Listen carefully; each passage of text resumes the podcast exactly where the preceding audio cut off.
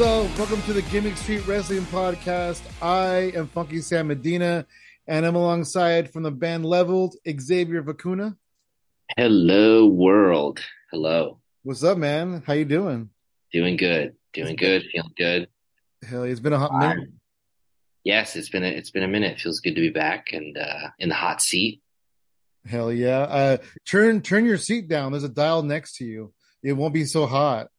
Let's go. Yeah, hell yeah! It's like a it's opposite of a uh, of uh, what are those things that shoot water up your ass? Dude, I was gonna say a bidet. I was I was gonna say I was like, oh, like a bidet. Hell yeah! It's like the opposite of bidet though. Exactly. Hell yeah! And then uh um Pratik will be here shortly. Pratik is he's on assignment. He's uh he'll be here. He'll be joining us. And uh yeah, man, let's get into some some wrestling stuff. Let's do it. Road Hey, so before uh we started recording, you were telling me uh that you're hearing that Matt Riddle was uh looking to get into a cannabis industry and, and dropping a strain. Yes, yes. I, I was reading the interwebs that uh, Matt is gonna enter the game.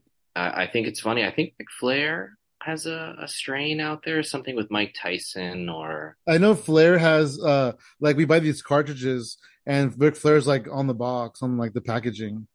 Okay, yeah, yeah. He launched some stuff. He's he's definitely an avid uh what, what would I call them? Oh my god, sidebar real quick. Do you ever watch Yeah. Kill Tony? Never in my life, no. Dude, go watch not this week, but last week they had Ric Flair as a guest. Ooh, I love that. In wrestling terms, uh Ric Flair shit the bed. He Oh. was, he was drunk. On on the show? So fucking drunk, dude. And like so so they they hold the show for two weeks and they edit it and stuff, right? Yeah. And I've been watching Kill Tony for a long, long time. I've never seen an edit. I've never seen a visible edit. Like they've always, you know, the edits have been kind of nonchalant or whatever, this and that. Yeah. Dude, they were editing the fuck out of Ric. What? And this is like YouTube style, like you can watch it, like it's a yeah, it's on visual YouTube. It's on YouTube. podcast thing. Yeah, Okay. yeah, Okay. dude. Um, yeah, go watch it. It's it's very it's very interesting to say the least. I, I Kill will. Tony with Ric Flair. Okay. And sidebar to that, like I was just listening to some JR podcast where he was talking about uh I don't know if you recall the SummerSlam The SummerSlam panel, incident, yeah. right? With the 2K and Ric Flair was shit faced and you know JR got know. fired. Yeah, JR got Dude, they fired. thought JR was drunk too, but he was just slurring his speech because of his Bell's palsy. Right? But I mean, you know, benefit of the doubt. I don't know. I Yeah, well, he says he wasn't. He says he wasn't. He said he had a drink. Normally, when I say I had a drink, it's probably like two or three. So I don't know. I had a bottle of vodka. Right, dude? I'm like, I've had uh No, but you know, the the palsy thing, it, it's very real. So, and, and the travel, you got to think about that, dude. Like that's draining within itself. yeah, And for someone who's going through that at his age, I get it. So, but yeah, it's it's funny you mentioned that. I'll check it out. hell yeah, woo! Uh, it was definitely uh one of those moments where like don't meet your don't meet your idols. Yeah, sometimes it really sad. sucks to meet your heroes, really man. Hate to break it to y'all, sad. but it sucks half the time. But yeah, so uh, it sounds like Matt Riddle's gonna land on his feet. Yeah, we'll we'll see how it goes. He's launching his own cannabis strain. It's called Riddle OG. Um, Wow. I would, I would have called it the Riddler and have him cut a promo in like Batman Forever Riddle, like Riddler. You know, I would have like called it like bro or something. something interesting. But Yeah. he's got a lot of offers on the table as far as like MMA goes. OG bro. How about that?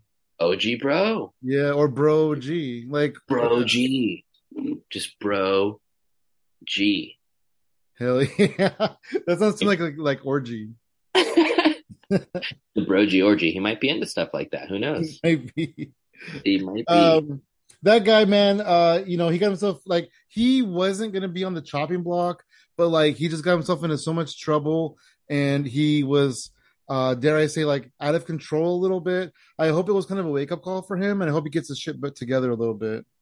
Yeah, my heart goes out to him. I saw that video uh, that TMZ posted where he was he like, new thing? What's that? Did he do a new one? As far as Like a new video, a new drunk video? Uh, one. not that I don't know how many like have been like released, but I Besides just saw the one where he said he was sexually assaulted, did he do a new one? Well, there was like a like a fan, I don't know, a bystander witness who had him like on camera and he's like taking the microphone like in the front desk and just being like, "Whoa, fuck yeah!" Like, you know. And I've been shit faced at the airport, At where? like, on the road. Like, I get it, huh? At where though? Where was it? At a hotel? No, no, no. At the airport. Oh shit, dude! He's at the airport That's an act of terrorism. to to grab the mic and like I don't party. know to do anything stupid at an airport. I mean, yeah, but when you're shit faced, I don't know, man. Mm. Like, I get it. Isn't it? know, Isn't it illegal to be shit faced at the airport? Like, I mean, Essentially, yes. like, Like, you know, if you're drunk and you're under control, sure, but like, can't you be arrested for being a drunken idiot? you can, and they can they can refuse you to get onto the flight. It's a sh- yeah, it's terrible. Knock on wood, it's never happened to me, but I, I've seen it happen to people, and I've heard. I walked it. in at the right time. We're talking about yeah, Matt you Riddle. did. It was funny because I was like, I was thinking, like, I hope, I wish Pratik was here for this because I know you were talking about Riddle. Yeah. Hey, Pratik, welcome to the show. How you doing, man? What's going on, guys? Good to the, the the trios team is finally together again. Hell yeah. Yes. The hot tag.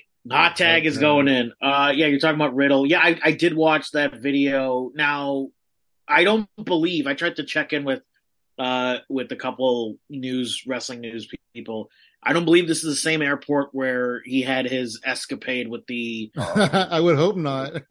because then it's like you're accusing somebody of touching you inappropriately, but you were being unruly uh, uh, at the airport. So naturally, if you're if you're grabbing a loudspeaker, some guard is going to restrain. You're going to get restrained. Wow, I didn't even know about that. That's so crazy.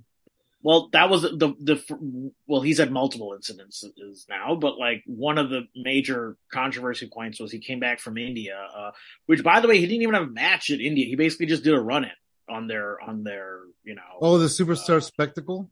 the non tele. It was basically a non televised super show. Basically it was a house Uh, a house show. Yeah. essentially a house show. Yeah, Uh, Exclusive. to but he didn't even have a match on that. He basically, if I read the summary right, he showed up. It was a, it was a, a two on two. It was like Kevin Owens, Sami Zayn versus, uh, I believe, uh, Veer, Mahaan, and Shanky, who has since been released. Uh, uh, and then I guess Jinder Mahal gets involved. So then Drew McIntyre comes out and is like, let's make this three on three, uh, you know. Um, and then it was Drew versus, you know, the three of them. And I guess Matt Riddle comes out and dances at the end of it. So he, he flew all the way to India to basically show up for a post match celebrate celebratory dance. You know. Oh, okay. So like, be real drunk when you get out there, and he's just drink all Right. weekend. But to me, that also shows that you know clearly he was just there to get a pop from the crowd. They didn't they didn't trust. Maybe they weren't uh, comfortable putting him in a match. To me, that speaks volumes Yeah. to what WWE thought of him at the time. That hey, His, you get a reaction from the crowd, we'll get you out there, but you're not wrestling. We don't feel comfortable to have you wrestle his match maybe- could even got pulled from because of maybe how he was acting. because of the how he was acting. Yeah. yeah. right? It's an olive branch. Like he, I'll give you this, you know, we'll give you a run in. It's the best I we can mean, do. we buy you all the way here. we paid fifteen hundred dollars to bring you here, whatever. no, I guess they have their own their own jet now, so they don't have to pay extra. Wow. Um, Well, so I do remember, I do remember with Saudi Arabia, there was like the jet that like Brock Lesnar and some of the bigger stars, Undertaker would ride, but then the rest of the crew and all has to ride like charter planes. So I don't know, did everybody, I guess the, the real, the real million dollar 2020 investigative journalist question is, Hey, does the entire crew get to ride the private jet now? Like that's, what, what are they doing there? You know? I That's mean, the real. To me, can that's the real. That's the real Vince McMahon regime change. Do the do the superstars and the crew get to ride the private jet again? I don't know if they would fit in the private jet. I don't know. It's limited space. Yeah, Hell yeah, only the important people like Mhm. Seth frickin' Rollins and Roman Reigns. And Only former members of the Shield. right. Hell yeah. Where do you guys uh what do you guys think is gonna I mean, let's suppose that Riddle cleans himself up a little bit and he and he gets a job again. Um like Xavier was saying he has offers from some bare knuckle fighting places and then I heard Impact would be interested in him. Uh AEW is just signing everybody. Uh where do you guys think he would end up?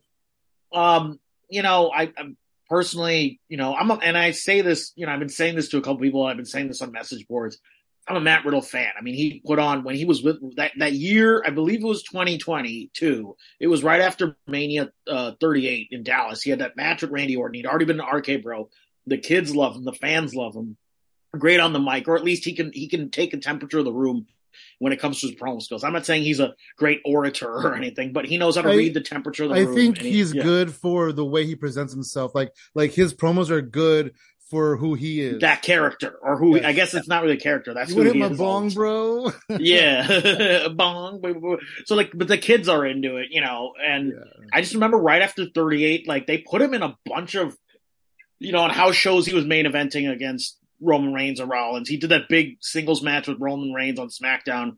Later that summer, he was in a big program with Seth Rollins. He's fighting like the top two guys in the company. Yeah. And you know, it's just funny how people are like, they never gave him anything. Ah, he was getting big programs. He he may have entered a couple. If you look back at the pay per views in 2022, he was either the penultimate match or the final match uh, on some of the B pay per views, and in a big program on the you know the A pay per views, and involved in like TV angles every week, fighting the bloodline, whether it was Solo or whoever, Jey Uso. Like he was kind of in the Sami Zayn, Kevin Owens position back in 2022. You know, fighting the bloodline every week. Ooh, you know. Yeah. I think he also stepped up. I have to say this: he got he also stepped up because if you remember what happened to Cody uh, back in 2022, he did the Hell in a Cell match and he got uh, injured, and then they're like, "Oh, we need a top. We need where's our big baby face again? Big return."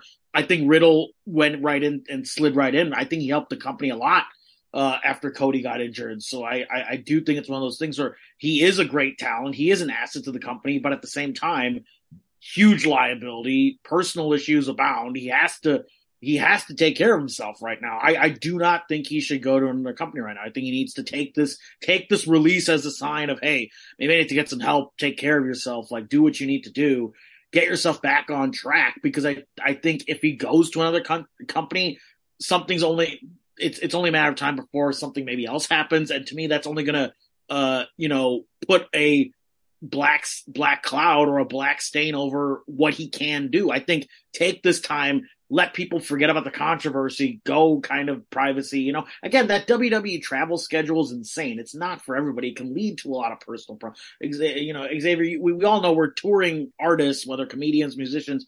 The schedule can take a toll. Travel can take a toll you know, and I don't want to minimize his problems. He obviously he's, you know, I want him to get the help he needs. And and we've seen examples of guys and girls who've who've taken time off and gotten better. Big Bill, who used to be Big Cass, he had his own personal problems for a while.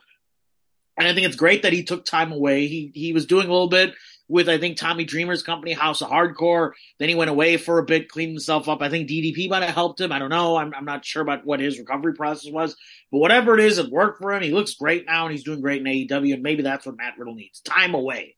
Like take some time away. You know, they say get out of your territory to learn to hold. Well, get out of this territory just to like you know help yourself. You know, I, I think Yeah. the last thing he needs right now is a ring. That that's just my personal opinion. You also say you can't see the forest amongst the trees. opinion. So take a step back, you know, and reevaluate Yeah. a little bit.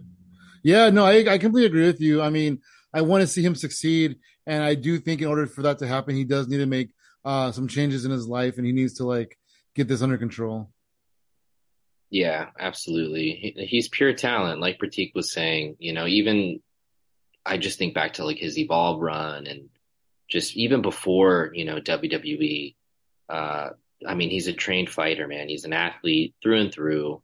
He's pure talent, and he's almost like a modern day RVD. eh, You know, with Kinda, yeah. right, I like mean, a little more annoying though, but and and more technicality and you know that comes with you know his roots and yeah uh, again the travel being on the road the temptation the success the you know what though? I'm gonna say you're right because RVD's biggest attribute is that he's unorthodox, and I feel like that describes Matt Riddle as well. So you're right. Oh, 100% Matt Riddle, yeah. yeah. Unorthodox, a little bit of, you know, given his, if, I'm, I'm talking about from a technicality standpoint, a match set mindset, he kind of reminds me a little bit of, of Angle, too, at times. You know, if you look at his matches a little bit, too. i like that i like that and maybe with the uh with the demons like look at the- the- definitely with the if we want to talk about somebody who I don't know if anybody listened to his Joe Rogan interview recently, Kurt, Kurt Angle. He definitely highlighted a lot of that stuff. Like right when he left WWE, went to TNA. Now with Kurt Angle, he didn't really take. I, now I don't know that timeline very well. You guys might have to help me with that. He went right away to TNA, right? Or did he take like a few months to gather himself? No, I I mean, know. I think maybe he took a few months, but he showed up in uh, an Impact TNA pretty quickly. It was pretty quick. Yeah, it was, It was quick. quick. It was quick from what I remember. Yeah, And I think it was maybe like so quick. I didn't even realize he was gone from the. WWE. right. So maybe maybe Yeah. he needed a little more time away. Obviously, he's still around and he's he's conquered his demons, but you know, But you know what though? of- Those demons lasted a long A time long in his time. life, Long even time. in the TNA run for sure. Yeah, deep into it. Yeah, years. It some of his best work though, like which isn't just- that wild? it fucks you up, right? It fucks you up. Like some of his best work. So These guys and girls are under so much pain, and then they turn to things. You know, I think about I think about Guerrero. You know, like and especially in the days of like Eddie Guerrero, Chris Benoit, like when they were at their uh, height of what they were doing in WWE. They weren't allowed, like there, there weren't advancements in CBD and doing like stem cell injections and all.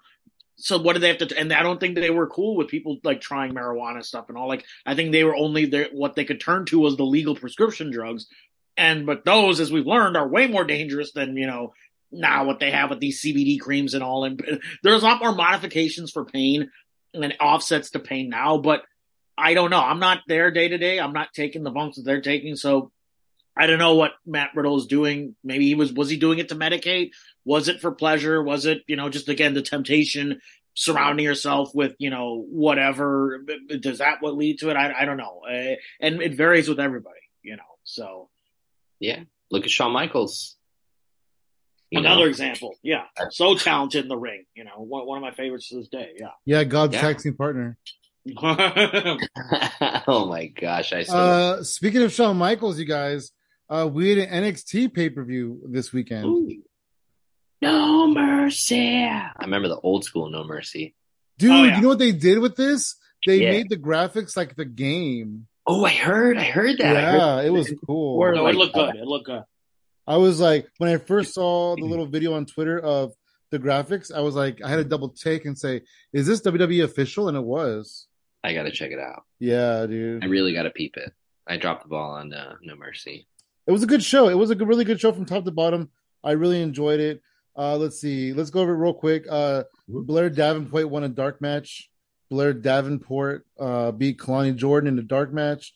Uh, I'm liking Kelani Jordan. Uh, she's fun. She like she has uh she looks like a like a basketball player almost like a Nike shoe, like the way she dresses. And then she has Jordan across her back like Michael Jordan would. And Oh. I think that's fun. That's so fun so far. She's a rookie, but she lost in the pre in the pre-show dark match. Um, Baron Corbin defeated Bron Breakker by pinfall in nine minutes and 33 seconds. Did you guys know that Baron Corbin is American Badass now? No, He's on a big old motorcycle with his bald head flying in the wind. I did Does he? So I remember he, he's kind of using the lone wolf gimmick. That's kind of what he used in NXT back in the day, and I believe he's using that theme song as well. The difference is, is he had that you know weird greasy greaseball hair back. in the day. now he's just going clean shaven. But I'm I'm I remember the lone wolf when he debuted in main roster in 2016. To me, like, look, he's gone through so many gimmick changes. I don't think the Happy Corbin thing worked for NXT, so I think it's oh, good that he's trying Oh, no, none of them worked except for the first one. I think the Happy Corbin thing when it was like he was, you know, I don't know if you remember when he was like poor for a bit and like the crowd kind of got the lottery.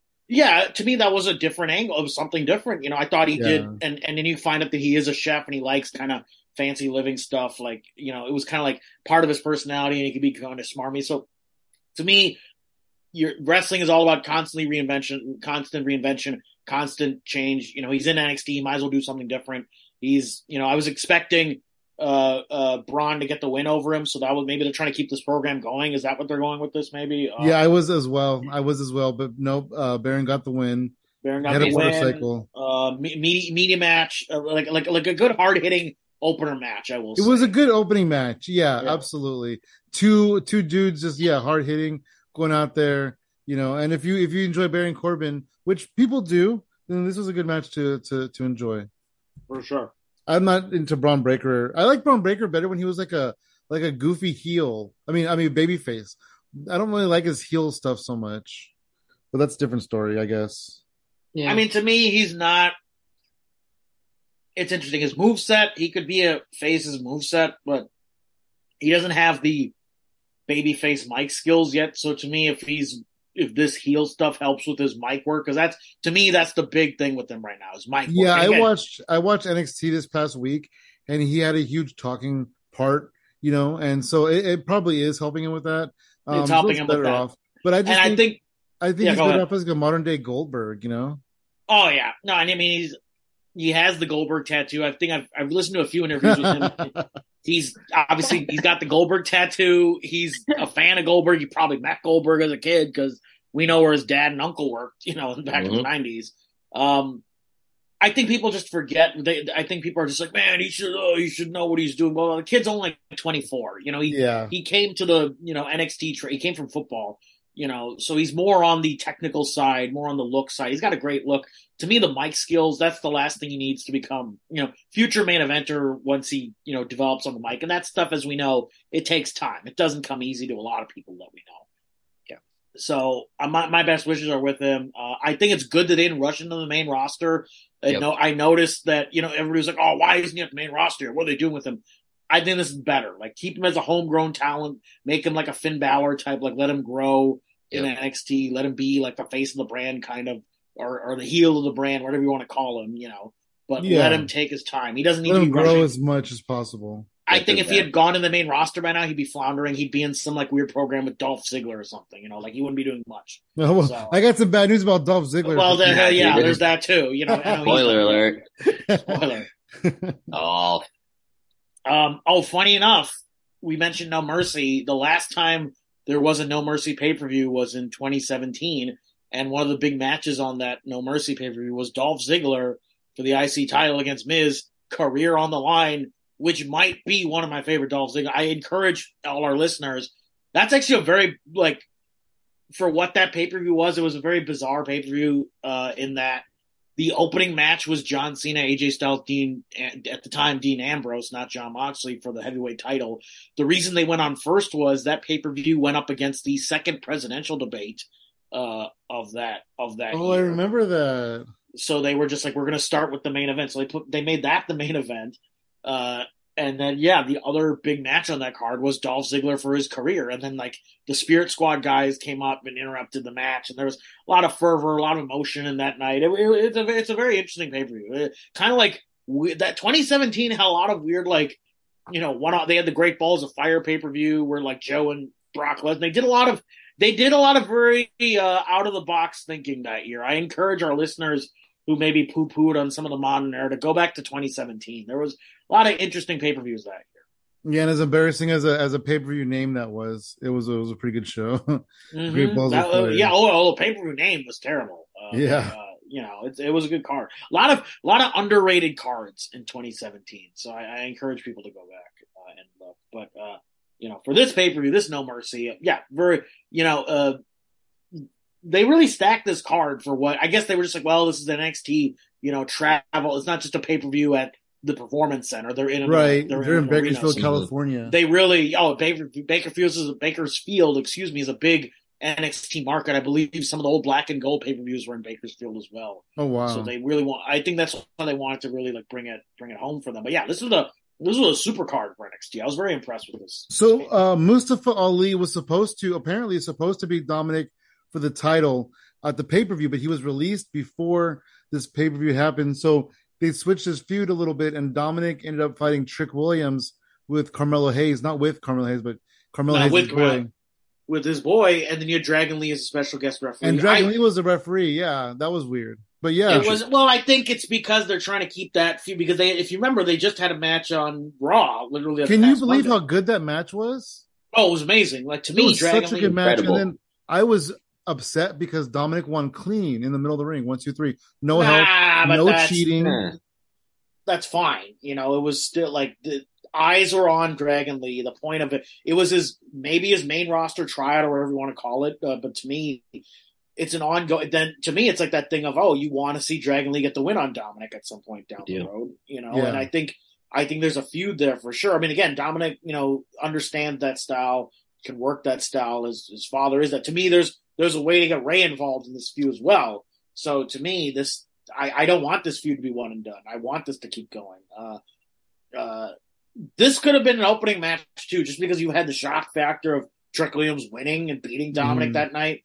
Yeah. Uh, uh, and then obviously, spoiler alert to those who haven't watched NXT Tuesday, but Dominic won the title again. Yeah, so I was gonna say based off of this match and the rematch the next week on NXT, Yeah. I'm gonna say that Dominic has gotten a lot better. Dominic's doing really good in the ring. yes. Yep, absolutely. Absolutely. And I, as we're talking about Dragon Lee, I feel like every podcast I listen to, uh, you know, touches on how WWE has wanted to like find the new Rey Mysterio, whether it's Mhm. like Sin Cara or, you know, Ricochet. Ricochet, you know, whoever. I feel like if anybody could be the closest to the next Mysterio, I think Dragon Lee could be the uh, the one. Yeah. Total sidebar, but agree that, to I- me, I to me, this is that. like I could easily see not maybe this is me being a little too precarious, but like I could see shades of Eddie and Rey in that Dragon Lee Dominic match. You know what I mean? I can. s- uh, see, and It's- and it I'm not saying it's there yet. Like, I mean, Rey and uh, Eddie like fought each other for years. You know, you know, like imagine their first encounter in probably what was they probably would have wrestled like what AAA back in the day before before WCW. I'm trying, Yeah, to or remember. CMLL. or CML or some sort of you know. I'm not trying to say it's a Mexican promotion, but it was probably something No, something it probably south. was. I'm sure they wrestled together in AAA or something. AAA or like you know te- somewhere in Texas maybe. But like to me, like this is shades of that. We can easily see these guys.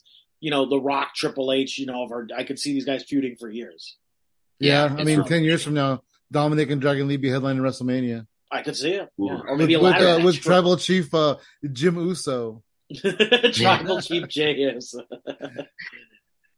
no yeah. cus- custody of mommy ladder match. There you Yeah, oh gosh. Oh man, I thought she was gonna break up with him. Was, she was super mad that he lost Me the title. too. That's why I was like, whew, glad he came home with the title. Like, Yeah. uh, And to me, there's they say there's always money in the chase. To me, I think it was good they did like the old switcheroo. Switcheroo. Lost it on Sunday, won it on Tuesday. I- You haven't seen that a lot.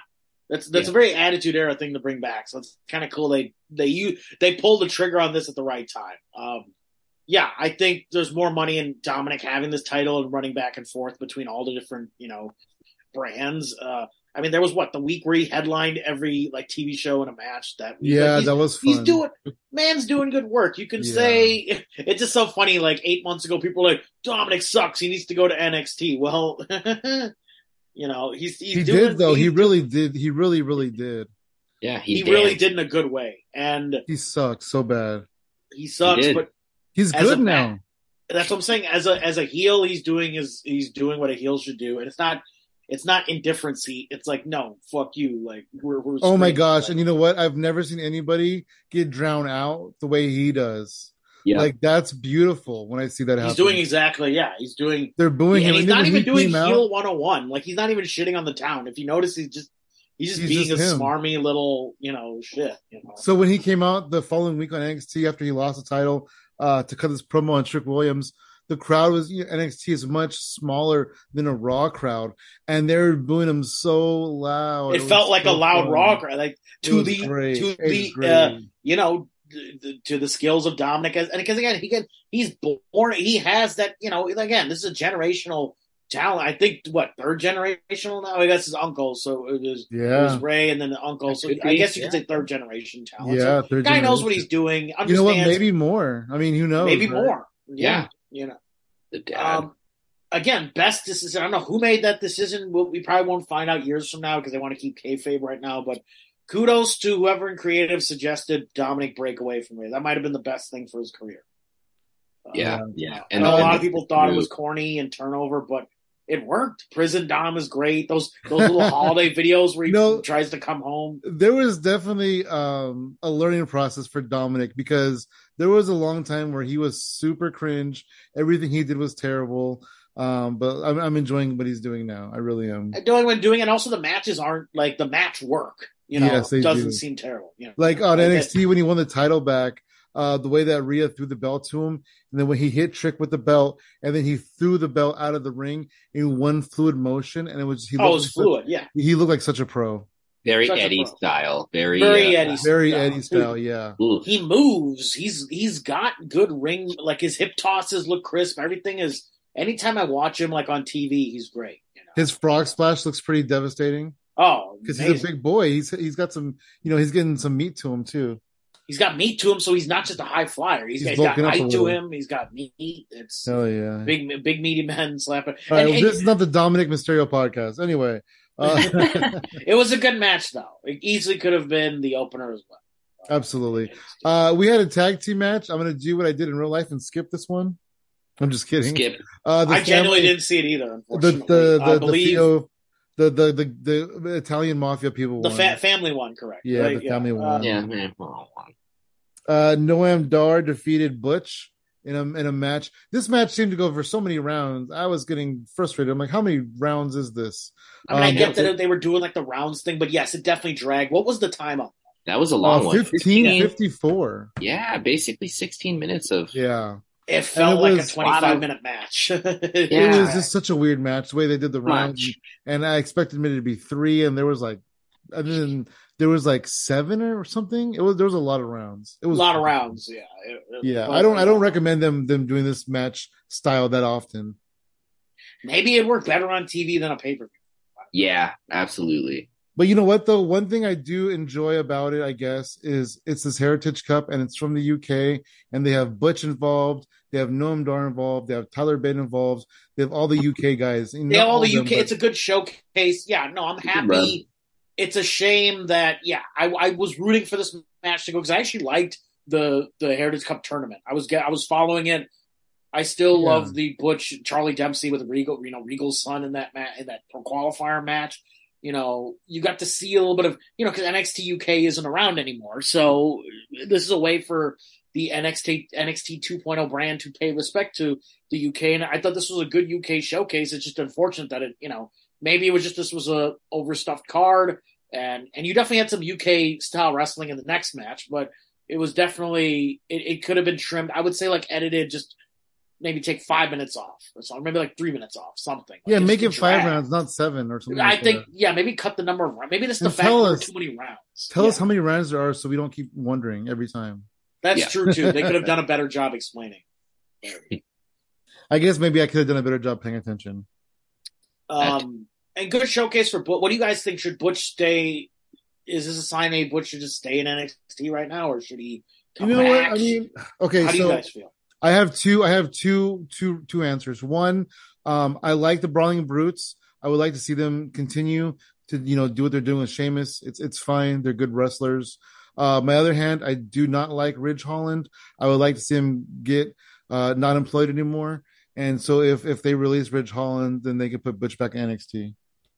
And Sheamus is hurt, so That's he true. like you know. Oh, that is Butch is gives- true. Sheamus is yeah. it gives Sheamus Butch something to do. Yeah. exactly. So you know maybe go What- kind of. Did Sheamus get injured in the Edge match? Where how did he get injured? Was it a house show or? The Adam Ah. Copeland match. No, I'm just kidding. I can't. I can't attest to the injury, but I know he's dealing with like He a. probably did because last time I remember seeing him, he was wrestling that- Edge. Yeah, yeah, that was was that the last match. match. I saw him wrestling. No, this is last match. Um, you know, there's there's been rumblings of maybe he's going to leave too, and he's not satisfied with, you know, what they're doing with him. And to me, there, I think that's fair a little bit because he was white hot after Clash of the Castle last year with Gunther, and they just kind of, yeah, they gave him like a little bit of an Imperium versus Brawling Brutes. I thought it was a good showcase for them, and yes, he did. He did have a little bit to do up until Mania, uh, but once Mania was over, nothing. He just kind of floundered after that, and I think they kind of wasted he was kind of getting that white hot babyface, you know, run again. And they could have had the stuff for Imperium, uh, not excuse me, for Brawling Brutes to do every week, but maybe I don't know. And maybe there was some concern because of Ridge. You know, maybe that stopped some of the Brawling Brutes push as as a faction. You know what I'm saying? Because yeah, there was like a rise of factions last year. If you know, so you had Judgment Day, you had Brawling Brutes, Imperium, Bloodline. So yeah, they went like, faction heavy. They went were, fashion yeah. heavy. You had the Vikings. You could have easily done something with the brawling. I, I felt like the Brawling Brutes, like they didn't really get in the mix as much as the other factions, and it's a shame because they were good. But at the same time, yes, I know Ridge Holland. There were a couple issues with him. I know there was obviously the big one with Big E, but he had another issue, correct? Where he Yeah, I, I don't remember. Oh, it was uh he hurt one of the guys from um Pretty Deadly. deadly, right? Pretty deadly. Yeah, the blonde one. Because if you notice, he's not on TV right. Now. No, he's hurt. No, Like, hurt, Ridge. hurt. Ridge, Ridge is Oh, hurt. oh, oh. I can see that. I can see Haven't them. noticed? I can see them taking him off TV putting Butch in NXT and then letting Sheamus be, you know, injured. Injured, yeah. So, the, the, so to me, it's like, yeah, it, to to to your point again, it's that thing of okay, if Ridge is being deemed unsafe, and again, we're not saying I'm not out there saying this. I'm just. It sounds like there's been two issues, maybe more that we don't know about. He's not on TV, so we don't know what they're doing with him. And I don't think Ridge is injured. injured he's not. He's not released though. We know that he's not released. No. Yeah. So something's going on. Maybe they're trying to recoach him or retrain him, or something's going on. Um, you know, I don't want to speculate too much, but clearly he had a few issues. So maybe they're taking him away from TV, letting him develop a little more. So to me, it's like, yeah, what do you do with Butch? You know, I think it's good that he's he's not just off TV. If someone's raring to mm-hmm. go, give him a showcase. And to me, at least he's had he's had a nice little TV run for the last what was it, three four weeks, however long this Heritage Cup was. So and and we all love him. We all love Butch. I mean, and it's that thing of could he go back to Pete Dunne? Sure, but to me, it's like the uh. name doesn't matter. It's more what they do with him than the name. You know what I mean? So yeah, I thought it was a good showcase for him. Maybe he stays on NXT and you know does something, or he tries to fight. You know, I believe he's had a couple singles matches with. Has he fought Gunther on the main roster yet? He might have done one match on SmackDown, maybe. I don't know for non-title. Yeah, yeah. I, I think that. there's because they're. I mean, I'm waiting for that, you know, or maybe keep him down there, and maybe have him fight Ilya, you know, for the for the for the title, you know, keep it UK heavy for a while. I'm I'm fine with that too. I am too. I, I'm fine with wherever wherever you put Butch, give him some, even if it's like a two month feud or something. Like, just give him some good TV time or TV matches, or even these one and done feuds with people. Like, let him let him, or even just work him on the house show you know, at the very least, give him give him something to do because he's the crowd, the mainstream WWE fans, the casual fans still need to see more from him, and I don't think they've been able to see what he can do. So at least maybe one of them will tune in. Maybe a casual fan will tune into NXT like, oh, we remember Butch from his stuff with Sheamus. What's he doing? And maybe they'll get to see a little bit more of who he's about. You know, so that's my hope for Butch is give him more of a platform to showcase where wherever whichever brand he's on. Enroll Butch in the Alpha Academy. Sure. sure. Get him on TV. Hell just yeah. get him on TV somehow. I just, I, I just don't that. want him to go away because, well, he doesn't have a faction. We don't know what to do with him. Blah. You know, I just, mm-hmm. I, I agree. That. I completely agree with that. Um, in our next match, NXT Championship match, 21 minutes, Ilya Dragunov defeats Carmelo Hayes for the NXT title. And a pretty good match, actually. You know, Ilya is really good. Uh, and it's crazy because he's so little, so you don't expect him to be like so fierce and so tough, but he really is. So much, so much. Just like you know, we talk about moments on this show, and that match was like, like every move mattered. You know, the psychology. Like to me, this was a good example of just psychology in today's wrestling. Like it wasn't just a bunch of flips. There were moves. There were there were flips. There were hip tosses. There was whatever suplexes that mattered. It wasn't just suplex city for fun. Like every move mattered every move sold. Like Ilya, uh, if I, I, forgive me if I'm saying it Ilya or Ilya. No, you said it right, Ilya. It is Ilya. Yeah, just if you remember, like towards like you know halfway mark where he's he's already cut himself open, he's bleeding, he's trying to su- suplex Carmelo, and just he's trying to go for that two count. He gets he gets one and a half, and he just starts screaming, and you can see the pain because he wants that win. Again, wins do they matter? Do they not matter? That's a man who clearly wants that win, and you you felt it you matter. So it's like to me, that's what you know a title match should be. A big money match should be. I was I was very impressed, uh, and I thought Carmelo rose to the occasion as well. And I felt like this match traded like different styles of wrestling. Like you saw kind of a brawling style, you saw that stiffness in the UK, but you also had some high flying moves too. Like each each performer adapted to the other's style as well. So to me, like this was fantastic match. To me, this was an example of hey, this is a semi-main event. Try to follow this. Uh, I believe it got a standing ovation. Um, and what, what did we say it was? 21 minutes? 21 minutes and some seconds, yeah. It could have gone on for 10 more minutes. Yeah, I really could have. Fantastic. And then Ilya also did a promo uh, leading up to the to the show uh, that really made you believe that it mattered to him a lot as well. So yeah, I I do think that that's a big deal in wrestling is making people believe that this means a lot to you.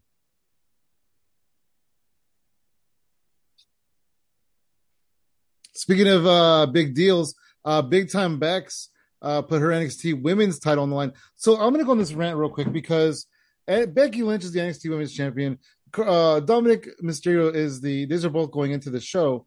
The the NXT North American Champion. That's nice. That's cute and all. But don't we remember when Solo Sikoa got stripped of the North American title because he's on the main roster?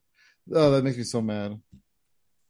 No, I, I agree. It definitely is a storyline botch that they need to. There's a very easy fix, and that's Solo versus Dominic. And Solo gets mad.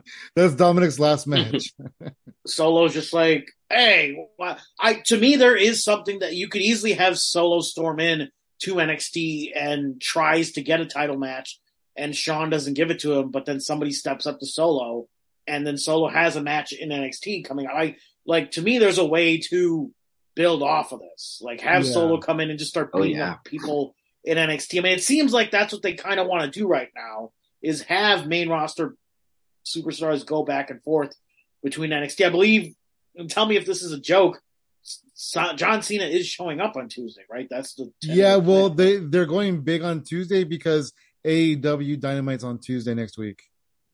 But I, I, the point I'm trying to make is, yeah, maybe they're going head to head with Adam and AEW or whatever, but also that thing of they want to evoke that this is not just a developmental brand; it's a it's a it's and Asuka has a match. And Asuka has a match on there. Like to me, it's not just this week. It seems like every week some superstar from the main roster. Well, yeah, like Becky Lynch is their women's champion. Becky Lynch is their champion. Dominic is the champion again. To me, but I don't I don't mind it because and it's also working for the ratings. If I'm not mistaken, I've been I've been reading a few Absolutely. articles about it. Yeah, I'm a lot more for them bringing current superstars in because they're on USA. Because it's on USA, and also it's only going to help the talent down there get better if they're working. Didn't didn't mm-hmm. Punk say like at some point like you know minor league hockey Punk made an analogy to minor league hockey and major league hockey. Minor league hockey players end up playing with major league hockey players in their developmental territories to get better. So to me, it's like if you want the third brand to get better, you have to bring in main roster people. And if it excites the crowd, and if it gets ratings up, and also there's another thing: what were these people doing on the main roster? Time. What was Becky Lynch doing? She she had her feud with Trish. She needed something else to do. You don't want to put him in a title picture just yet. Give her something to do. This is a great way to elevate that, that brand, and it's a way to Becky Lynch be the t- champion. She's certainly deserving of being a title holder right now, and if this can elevate somebody, why not? Absolutely. If if some casual fan is like, "Oh, I like Becky Lynch. What's NXT? I've never really watched it." Great. If John Cena fans who've never seen NXT want to come down, great.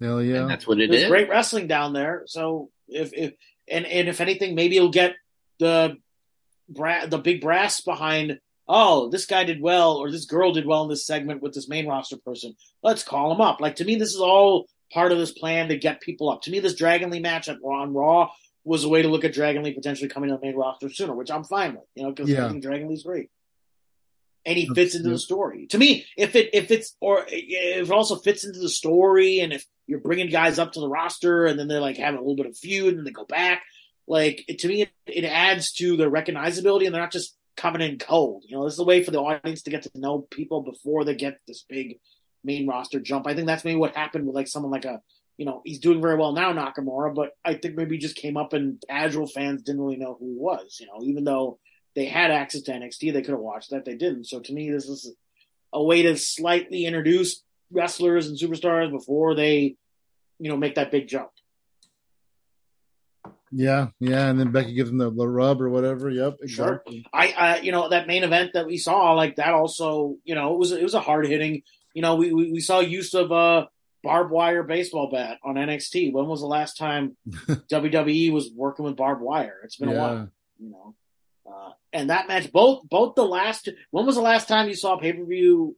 Well, maybe WrestleDream probably they had that, but you know, when was the last time on a WWE pay per view you had two back to back matches get standing O's from from the from the live crowd? So they're they're doing something that's that's working for them. Yeah, definitely are. Definitely are. They're on to something because like like those two guys, Carmelo Hayes and Dragunov, they're so good. And I was actually surprised. I mean, she's good, but like I was surprised with how really good uh, Tiffany Stratton was in this main event. She oh, really amazing. held her own against Becky Lynch. Yeah, and I I missed the TV match, so I didn't really know much, and I just in general didn't know much about Tiffany Stratton until this main event. So to me, I got to learn more about her and really get a rub. Yeah, same, really. You know, so to me, she got a big rub from that match. Absolutely. She's a star in my eyes after that match. Of course. What about you? What about you, Xavier? What do you think of this main event? So, uh, as we were talking about before, we were tracking. I didn't watch the pay per view, but I was able to see multiple gifs from the match. And uh, okay, tell us about your GIF expertise. my my my my GIF adventure, you know, and and as we were saying, sometimes you can watch a whole pay per view via GIFs on Twitter or a SmackDown or a Raw or a Dynamite. Um, but from what I saw, it was great. I will be tuning in. Uh, you know, I'll, I'll watch the match, but uh, there was just some crazy spots. Her moonsaults are insane. Um, just the way they protect each other. From what I saw, it was killer. So it, it's cool to see Stratton shine. It's cool to see Becky do her thing, uh, give the ratings a boost. It's great work. It's cool. It's good. It's refreshing. It's cool. I sign off on it. I'll definitely watch it. Hell yeah, go watch it. It's a really good match. It's really fun. I was surprised how good it was. I was telling you, uh, Pratik, I was telling Xavier uh, before we started recording, I was watching NXT and I forgot about the main event. And as soon as a Carmelo Hayes match ended, I put it on Collision. I had to go back. the- I had to go back. I mean, a lot of people were like, "Ah, how are they going to be able to follow it?" But they followed it. Like to their to Becky and Triff's, uh, Tr- Tiffany's credit, they followed that match. Yeah. Yeah, and it was cool I that they main evented. It's always cool. yeah, it really is. It really Very is. It's nice when women, women main. And again, it was that thing of well, Ilya, Ilya and Carmelo main evented the last pay per view. It makes sense to mix it up. You know, And then having Becky there really, you know, it makes sense Hello, having Becky but yeah, the main she should be event. the main. Oh, of course. Big deal. Big Yeah. time. Big time thanks. Big time back. So I mean, kudos to Becky for show. coming down. Seth Rollins was on NXT a couple weeks ago too. Like you know, kudos Yeah. to them for coming down. Oh yeah. Yeah, this is a great show. I really enjoyed it. Um, I wasn't really planning on enjoying it, but I did. That's cool. I love that like scenario where I'm like, ah, I guess I'll watch it. And it's like, that was a really good pay per view. I ain't got nothing Mhm. better to do, Top right? bottom. Let's get into some for Wrestle. Dream. Uh, WrestleDream. what was really cool about WrestleDream is that they it was like a it was like a tribute to Antonio Inoki because it was on the the one year anniversary of his death, and on the pre-show, uh, the hour and a half pre-show, uh, they had a little tribute to Inoki where they they had uh his two grandsons. And then they had uh, Rocky Romero and Shibata in the ring because they're both trained by Inoki, and they just you know they dedicated the show to him and and things like that. And then as a little bonus, as a little teaser, uh, they showed Christian Cage looking on uh, at the grandkids, you know, honoring their their their passed away grandfather. Christian Cage. Christian Cage, he's so oh my gosh, he's so good, man. He's on fire. Christian He's is doing the- his best the heel work right now. It really Literally. is. It's It unreal. really is amazing. Yeah. Um.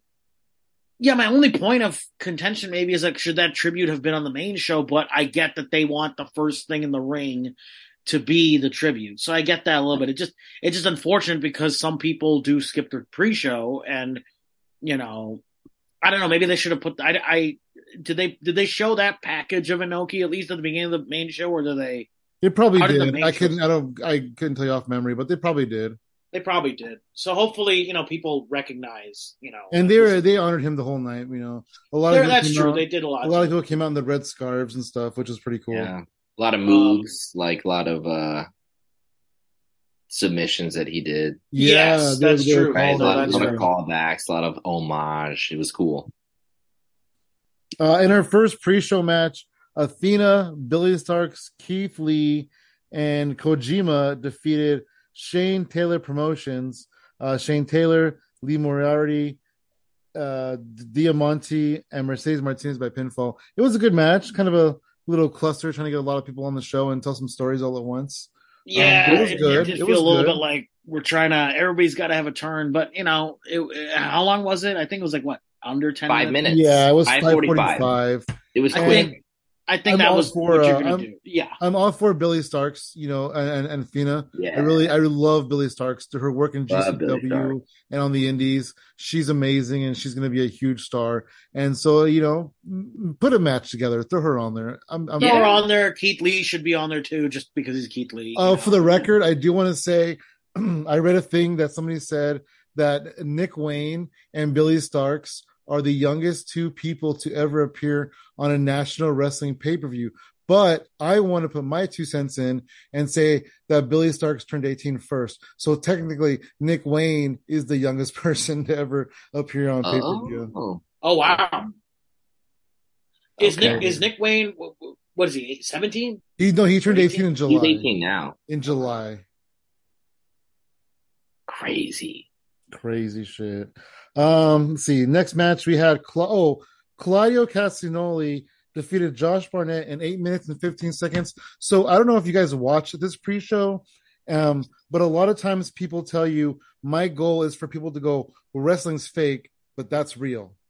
Okay. My wife and I are both convinced that before this match happened, Josh Barnett pulled Claudio aside and said, if you're gonna beat me, you need to fucking beat me. I'm not going to let you beat me because there was a lot of struggle in that match. They wrestled a lot. And when Claudio won, Josh Barnett took the microphone. He gave him his flowers and Claudio looked so like happy. Yeah. It was a good. It was a stiff match. Uh, I It wish was. this had been on the main show. If anything, this could easily could have been on the main show. Um, And this match came about because Josh Barnett contacted AEW and said, I want to be on Tony Inoki's show. Antonio Inoki. I don't know why I said Tony Inoki. Antonio Inoki's show. he contacted Khan. Tony Khan about Tony Noki. Yeah, they there want you to be Tony Tony Noki. yeah. Tony Noki, isn't that part of the family? And NXT, hey, I'm Tony Noki. Antonio Khan. But yeah, Josh Barnett wanted to be on the show. So this is a good match. I really enjoyed it. Oh, that's that's uh, yeah, out of respect, and it was it, it felt like stiff, hard hitting style, which you know Inoki is is known for. So yeah, definitely a good tribute match for sure. But spoiler alert. Have, was that? Did you, did you uh, spoiler alert, did you guys read that the reason this match came about was because so originally it was supposed to be Moxley versus Barnett.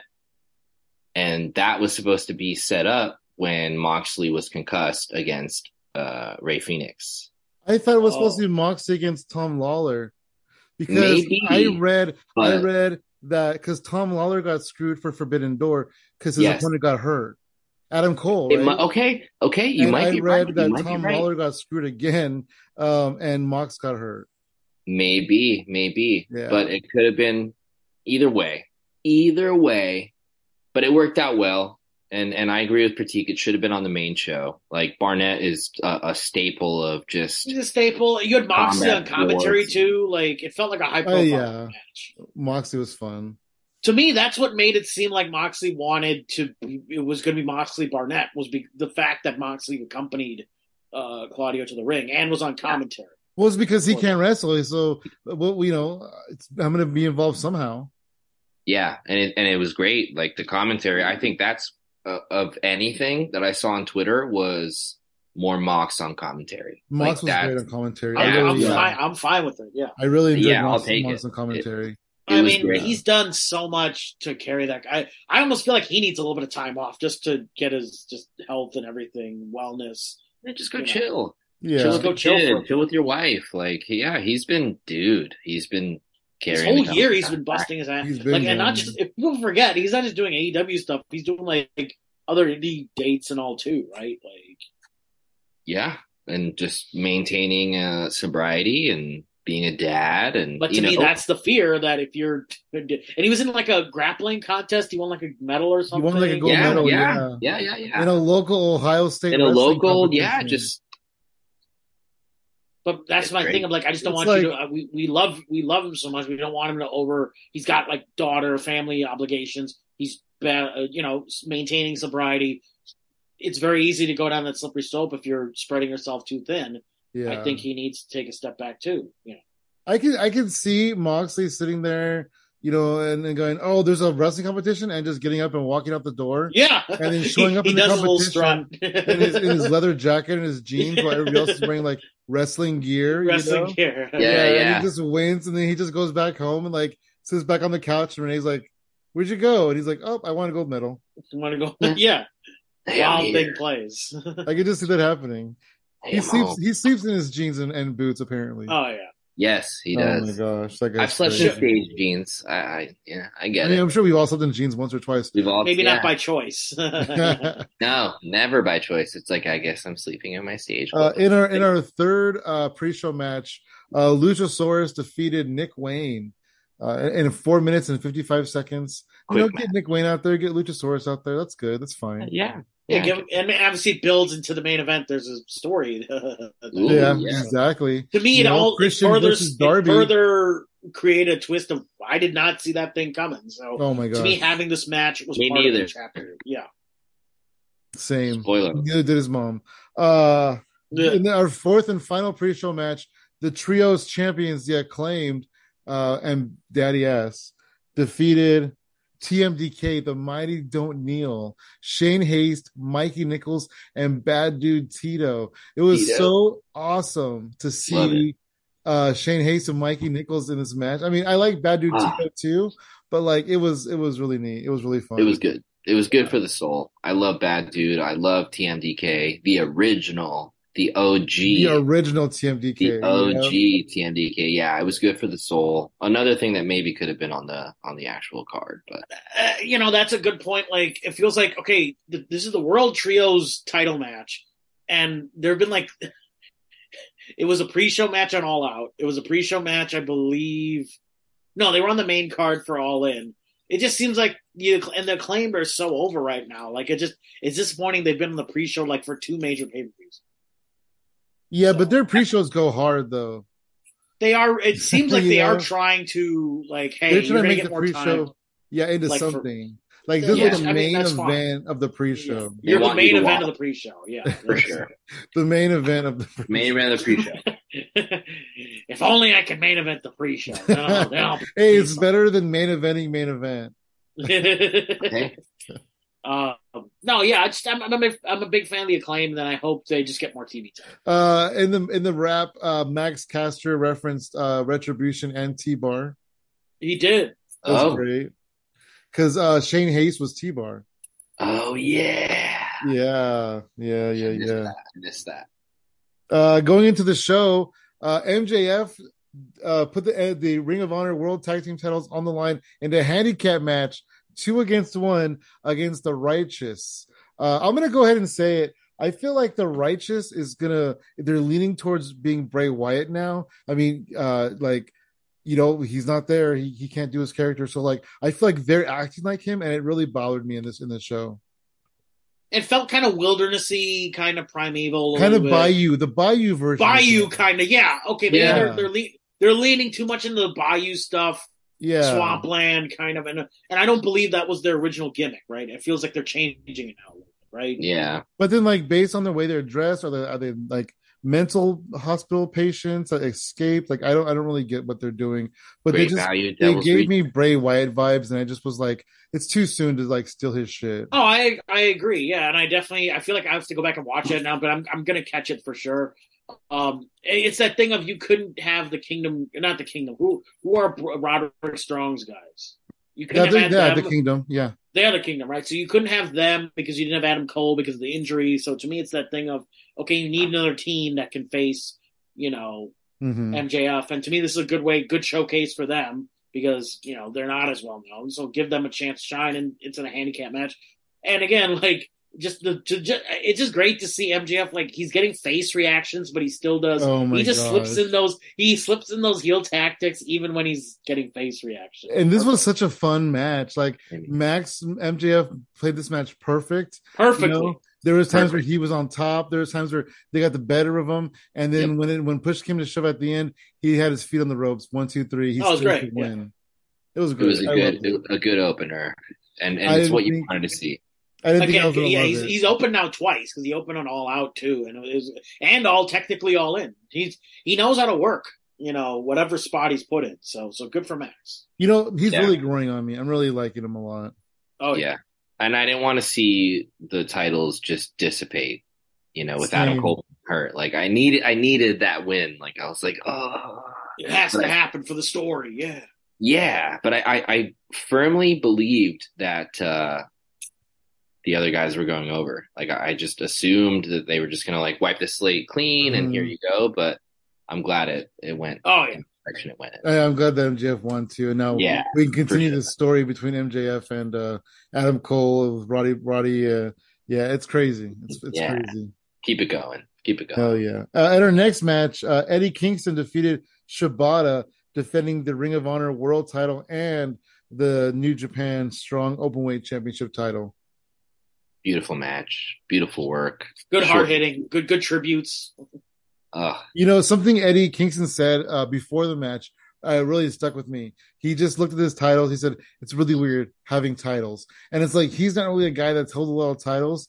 And so Yeah. I'm happy that, you know, in his later, in his career, somebody's recognizing him for, you know, his, his legacy and, and they're putting some titles on him and, and, you know, he's doing his thing. I really enjoy that. I really, I'm yeah, really he's a he's that. a journeyman wrestler and he's finally getting his flowers after Yep. so long, after so many shitty gigs all over the world, basically. So yeah, good. And again, like that, the emotions going into the match at uh at uh, uh Grand Slam, like the crowd was firmly on his side from the beginning. That was such a great. I encourage if you didn't go back, if you didn't see Grand Slam, go back and watch. Like just really good emotions. So, That match, him and Claudio was incredible. Ugh. fantastic. And Yeah. I, I, I'm glad I'm glad he's getting a good little face run right now. Good little underdog run. Yeah, he me too. Me it. too. Yeah. And I'm kind of saw glad that they decided to separate him and Moxley a little bit because that was just like annoying. They were just screaming all the time. They were we're just turning into like screaming and headbutts. Like I'm like you need rid something of else. Yeah, and, and and the thing with uh with Kingston is I, I saw a tweet recently where like the whole reason he got the gig on you know Dynamite with Cody for the uh TNT like open challenge, he literally wrestled in a backyard in front of maybe 50 people and cut a promo on Cody just like and, and it was like a disheveled Kingston like hair grown out yeah, yeah. like and he was like on his last leg right like as a wrestler he's like ah, i just i'm not going to do this anymore like it, it is what it is and Is that the promo where he's like, "I'm not here to make stars," or is it? A yes one? yes that's that the one. Oh, that's that, the yeah. one and and he, he you know and i don't know like I, I looked at him and i was like fuck dude like he was definitely like at his wits end and cut that promo got him to dynamite and the Got it, it all from there. Yeah. the rest is history and look at him now yeah, So, he's like an great. old dog that got adopted to a nice home. Yeah, you know, and, and, and a, a dog that does like the tricks that you want to see, like, right? Like it's like, I don't know. It's, it's There's there's a comic named uh, he passed away. His name was Jim Wiggins. He was 86 years old when he finally got to perform on the Tonight Show, and he'd been doing comedy for 40 years. So like it's Wow. it's kind of like that a little bit. Like he he put in his time, finally got that movie role, finally got that TV thing, finally got the Tonight and Show. that's like, got yeah, that. and that's why he kind of stopped doing indie because he's his body is broken, you Mhm. know, and he wants to keep doing this as long as he can, and he's like he's not going to wrestle on the indies for you know x amount of dollars when he's on television. He has his television career to worry about at this point. Yeah. and he's cutting him back because he's hurt, and I get it. You know, He's not a spring chicken anymore either. He's got to no. He's getting his flowers, like you said, and it's good. So, cheers to Eddie Kingston. Cheers to Eddie. Hell yeah! In our next match, uh, Julia Hart, who has a, I think they said 26 win winning streak at this point going into it, uh, Yes. lost to Kris Statlander. Uh, and Kris Ugh. Statlander successfully defended her TBS championship in about nine minutes. You know what? These two are, you know, they're developing their women, some of their undercard homegrown women. And uh, Julia Hart, I'll tell you, she's come a long way from being Yes. uh, varsity blonde cheerleader. Oof, night and day, night Oh, and day. yeah. October, you know, September. Uh, what is it? September, you know, thirtieth to October first. Like, Oh yeah. you know what I mean? Like that meme. Uh, hmm night and day and the work she's put in the character is there her work is there i thought she was going over I thought way- she did. I, you know what? The only reason why. I didn't was just because I feel like they waited so long to put that title on Kris Statlander. Yeah and then yeah and you have the jade cargill thing yeah and you're not going to flip-flop it but uh julia hart's doing her best work She, sure. I mean, she's only going to get better from here. oh yeah She had a Oh, match yeah. a couple weeks ago in- against Skye Blue, and I'm just like, these two are like the future of the women's division. they're incredible Skye Blue is incredible She is. She is so good, and just watching her like just grow and grow and grow. It's so fluid, and that it, it's like I don't know. I think we were talking about I don't know we were talking about earlier, but I was maybe Riddle. Maybe Riddle. It's like Riddle writing a record, or you know, for you guys, like writing your you know your jokes for the show or for the tour, and maybe it's not working, and, and maybe this record sucked, but then you write that record, and it just clicks. So same thing with Julia, you know, same thing with Matt Riddle. Once you find that rhythm, Yeah, I was Yeah. listening to an old interview with Kevin Nash today. Uh, it was on Eric Bischoff's podcast from a couple years ago, and Yeah. they were talking to him about uh, you know Hulk Hogan. He was like the brother, brother, brother, and then they did these NWO things, and he was not very compatible with them in the beginning, you know. And and Kevin Nash is like, I just looked at Eric and I was like, help, you know. And but Kevin Nash did say, you know, once he discovered who Hollywood was, once he really found Hollywood Hogan, he was it was golden. It was great. yep, same thing. Yeah. once he found his voice, you know, once you find your voice. Yeah. Find that rhythm. Find that move set. Hell yeah. So yeah, I, I, I foresaw her going over, but it was cool. Nine minutes, good breather match. Like I watched, so I was like, yeah, I enjoyed that. You know, Brody King's on the outside. What's he gonna do? Things like that. It was Yeah. fun. It was a good match.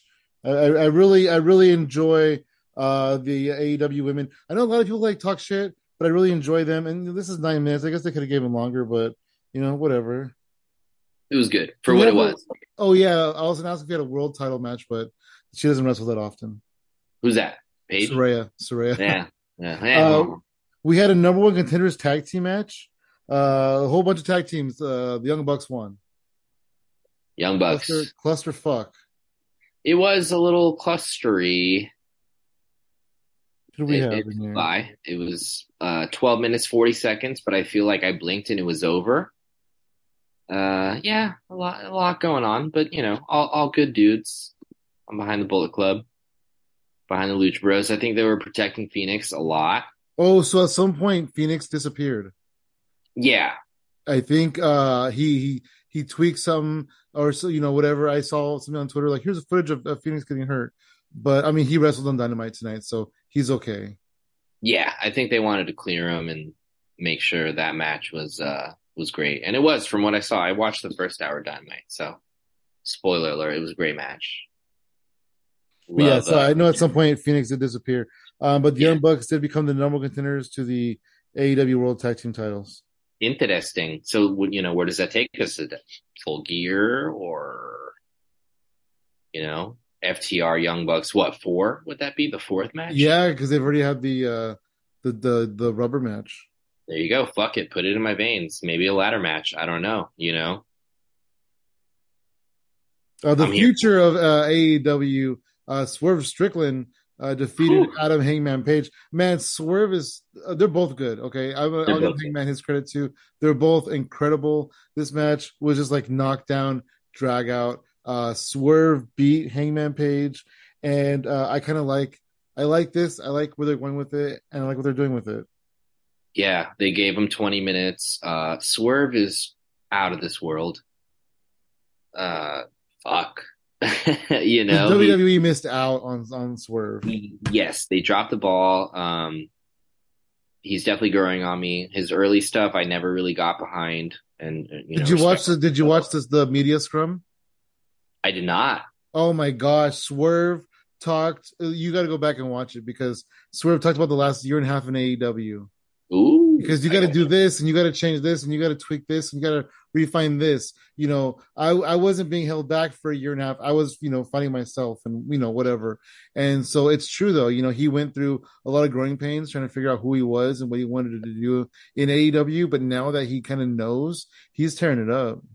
Yeah, lots of changes. You know, he had the tag run with uh, Keith Lee. I always appreciated a heel swerve. hmm I always felt like it fit him better. Um, Prince Nana is over. I love it. I love him. the dance, Swerve told that dance is going viral, and then Swerve told Prince Nana not to do it to even Really? more heel.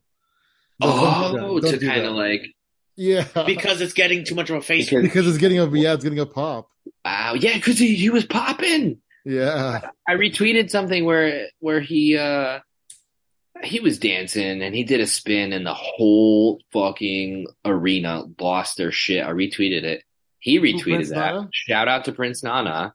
and before we were tracking, we were talking about how he he's like Don Callis status. Like he was doing runs with uh Eaton like in the South.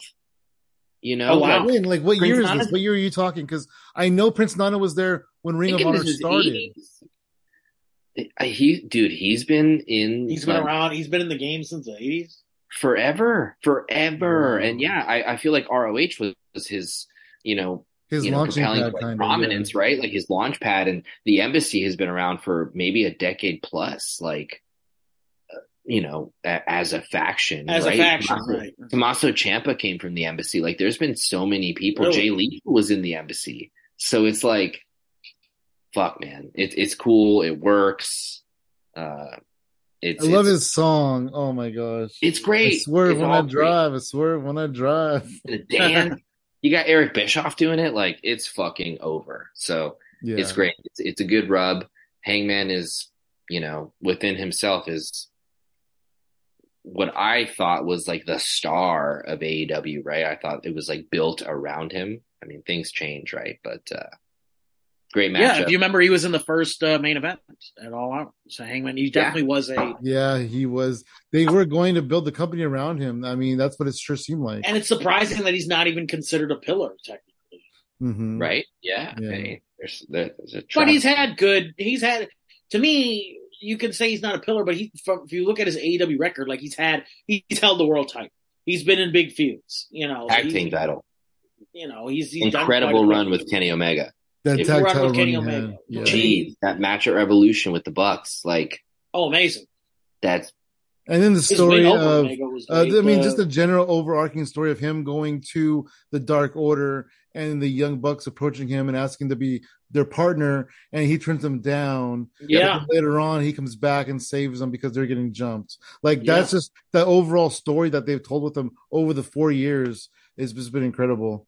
yeah, delicious storytelling, long term storytelling. Yeah, absolutely. It's like pay. Uh, one thing that that AEW does that WWE doesn't do is it rewards people if you pay attention to the long run. Yes, They, and they give people long long run flowers, uh, and and there's also like, yeah, you may not be on the big match this week, but but tune in. You know, like don't don't forget. yeah. With that with, being uh, said, With it's Swerve, good that. oh, go ahead. Sorry, I'm just saying it's good that Strickland went over. Like yeah, the It story is. continue.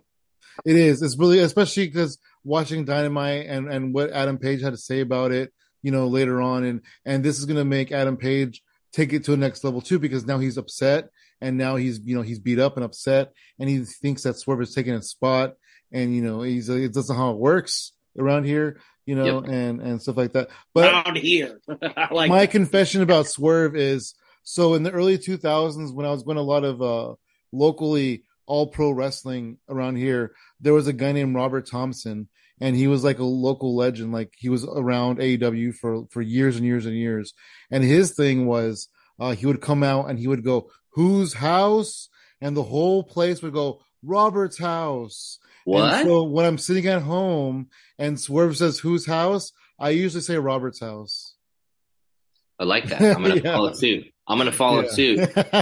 you're putting your own spin on it. I like it. yeah, because I mean, Ro- it was the thing was that Robert Thompson built the APW garage, so it's like whose house? Robert's house. I'd say Rob's house. Rob's house. So shout out to Robert Thompson if you're listening to this. Yeah, shout out, dude.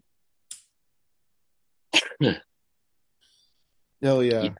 Good match. Swerve. I mean, Swerve is going to be the first black champion. I re- I really think he will be. I hope so. I, I, I really Sure. hope so. I, I, hope I like how when he first came into AEW, we were like, he's going to end up on Dark or blah blah blah. Like, no, it, Nope. not everybody can have the main spotlight, but when someone's talented enough, they do get the big showcase. You know, and I'm, I think he's he's doing he's doing he wouldn't be doing this well in WWE. He'd probably be doing you know he'd be in a tag or I don't know And if you wrestling. guys- Battle Royal. And you Getting guys, squashed um, by Gunther. if you guys go back and watch the media scrum, uh, you know, uh, I'm not gonna. I guess I won't give too much spoilers, but somebody who debuts later on the show uh, mentioned Swerve's name um, when when uh, uh, Chris Jericho and Kenny Omega asked, you know, hey, who's who's the guy you're kind of looking at for the future? They both said Swerve, you know, Damn. and and like everybody's talking about him. Everybody's talking about him. Tony Khan was sitting next to him in the media scrum, going, you know, you're such a star. I love having you here. You know, all this stuff. It's it's great. It's, it's wonderful. Like he's doing he's doing amazing stuff. And he talked about uh uh being wanting to you know mix the hip hop and the wrestling. You know, it's not it's not done a lot. Shout out to Ron Killings. He says and yeah. and uh and he says but i want to take it to the next level you know so i'm super excited about what he just we're only the on the tip of the iceberg of what swerve's going to do Yeah. yeah so i'm excited Flowers. Flowers to Swerve. and he's a young guy too. How old? i don't know 30 Thirty. Yeah, so in his thirties. So he's got he's got quite a bit of years. let's find out let's find out I'm on it. He's only 33, man. Wow. He's a kid. okay 33. And where he's at now, the peak of his career, probably, Mhm. right? yeah he's got a good 10 more years He's in his prime, prime years. 20 minutes and 15 seconds hell yeah Oh, um the next match was uh ricky starks wheeler yuta i really don't like wheeler yuta like Yeah. eh, this match was okay ricky starks got the win but usually wheeler wheeler yuta does take the loss Yeah. Wheeler. I mean, Ricky Starks needed a good win, so you know. Um, wait, did he beat the da- did he beat Daniels in the death match? I don't remember. Uh, I don't No. remember. I don't think he did. No, Don't he's Yeah, so if he lost twice, if he lost two and zero to Danielson, he needs a win. So this Yeah, is basically to build him back up. Uh, unfortunately, this match couldn't compete with the last match, so it just it felt like a lead balloon. It was only nine minutes. It was more yeah, like it was quick. It was quick. You know, take a quick Yeah. rest. it was a cooler match. It was a cool down. before the the greatest rematch of all time. Uh-huh. And the next match, uh, 22 minutes, 45 seconds. Bryan Danielson defeats Zack Sabre Jr. incredible, incredible match. Jon Moxley was on commentary. He was so excited. Jon Moxley was like, he wanted to be in that ring, man. Moxley, Yeah. Moxley made this match too on commentary. Uh, but these guys, they were just like going hold for hold. This was such a great technical wrestling match. No, Yeah, it it was was great. amazing. You know, it's that thing of was this going to main event? We don't know. You know, maybe if Edge didn't debut, this would have main event. It didn't they matter. announced, they announced, uh, the main event was, uh, Christian and Darby. and I knew. We all, See, I'm, I, We all I, knew. that's this is my little point. I'm not a fan of revealing what the main event is in the pre-show. Like, certainly on a Mania, you kind of know what's the main event. no, they announced it like, I think days ahead of time. I don't. I'm not a fan of that. Like, give some air to mystery. Like, I like to. You can guess what the main event is, but I, I like not knowing. I think if they're not gonna make a huge thing about it, just or, or if it's not like a landmark, like if oh the women are main eventing, oh like don't give it away. You know? Yeah, I knew I knew Edge was coming as soon as they were like, "Oh, it's the main event." I was like, "Yeah, I just got." Yeah, kind of. Yeah, or You know like what I I mean? guess Funny though. Like, for us, so I saw this tweet uh, a few days ago, a few days beforehand, and it said Christian and Darby's the main event. Well, you know what that means? And then I go, oh yeah, that means Darby's gonna win. And then I kind of went on with my day. And then a couple days later, it hit me. I go, oh shit, that means that Edge is gonna be there. Yep. But to me, they did a good job selling. Like, hey, this is a two out of three falls match. It is Darby in their hometown. Like, you did have that tinge Right. of like yeah, it's not necessarily a given that Edge is coming. I thought they did a good job with the promo package of leading you to believe that it's also a good just main event. And to me, you know, people talk about like, oh, they're not doing anything with the TNT title, they're not doing anything with the title. I thought this was a good elevation for their mid. I think AEW is doing a good job with their mid card titles being elevated. You know, Absolutely. this felt like Yeah. a main event, regardless of whether Edge or not showed up. They put on. I mean, we're, getting ahead of ourselves now, but you know, All Out did a good job making the AEW International title feel like a main event match too. It's big money match. Absolutely, with all So out. I, I think they're doing a good job in these last few pay per views of making those secondary titles feel like big titles. Like to me, this is what a title elevation should be. If anything, you know, WWE can take a little bit more look at what they're doing here. And and the thing Yeah. was is like you said, uh, you know, it's not the world title, but there was no world title match, and this was another title, and and Darby's hometown,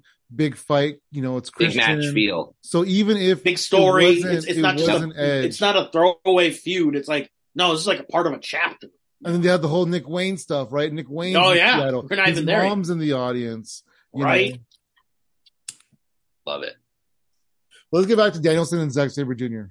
Uh, Incredible 22 match. minutes, 45 seconds of pure, just pure technical wrestling. Fuck, you know, and we were supposed to get it at Forbidden Door, what, like a year or two ago? So, right. The Uh, first Forbidden Door. Yeah.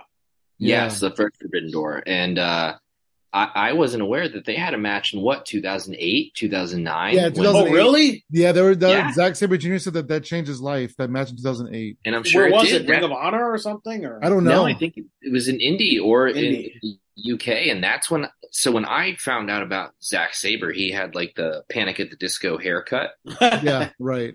and and that's the picture where, uh, you know, Danielson's holding his arm up and cutting a promo about like this is the future and this is the whatever, and you know, I've I've had some some time with Zack Sabre Jr. I've met him a few times, and uh, oh hell yeah.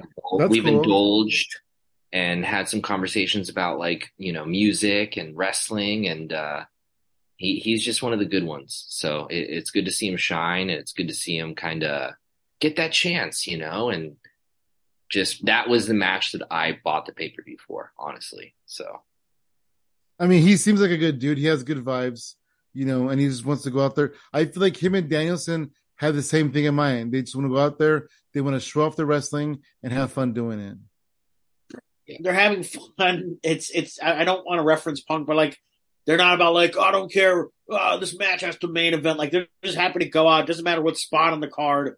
They're just here to wrestle. They it it really was about the idea of just wrestling, WrestleDream, a good Inoki tribute too. Like it was the per to me. That's what this pay per view was. You know, absolutely It's not about who's yelling and who who had this and blah blah blah. We're just here for the wrestling. Right. It's not about who's pissed off after the show. Yeah. Which promo went went went too far and who took Who liberties? what? Yeah, Yeah. who Mad said Who went into whose locker room to confront somebody? yeah, exactly. it was a fight it was a technical fight and uh yeah just refreshing So, refreshing did you guys? Uh, so Zack Sabre Jr. made comments after this match. He said that uh, he wanted a match where they prove who the most technical wrestler in the world is, but Bryan Danielson beat him with two knees, and Yep. those are not technical wrestling moves. He So wants a submission match, basically. Bryan Danielson did not abide to what they had agreed to. So that he wants a rematch, and Bryan Danielson, I think, also wants a rematch. So we could see these guys again at maybe Wrestle Kingdom or Forbidden Door or something like ah, that. I mean, to me, Tokyo Tokyo Dome or Tokyo somewhere Dome. in Japan makes the most sense because Wrestle when was Kingdom the last would be time so incredible.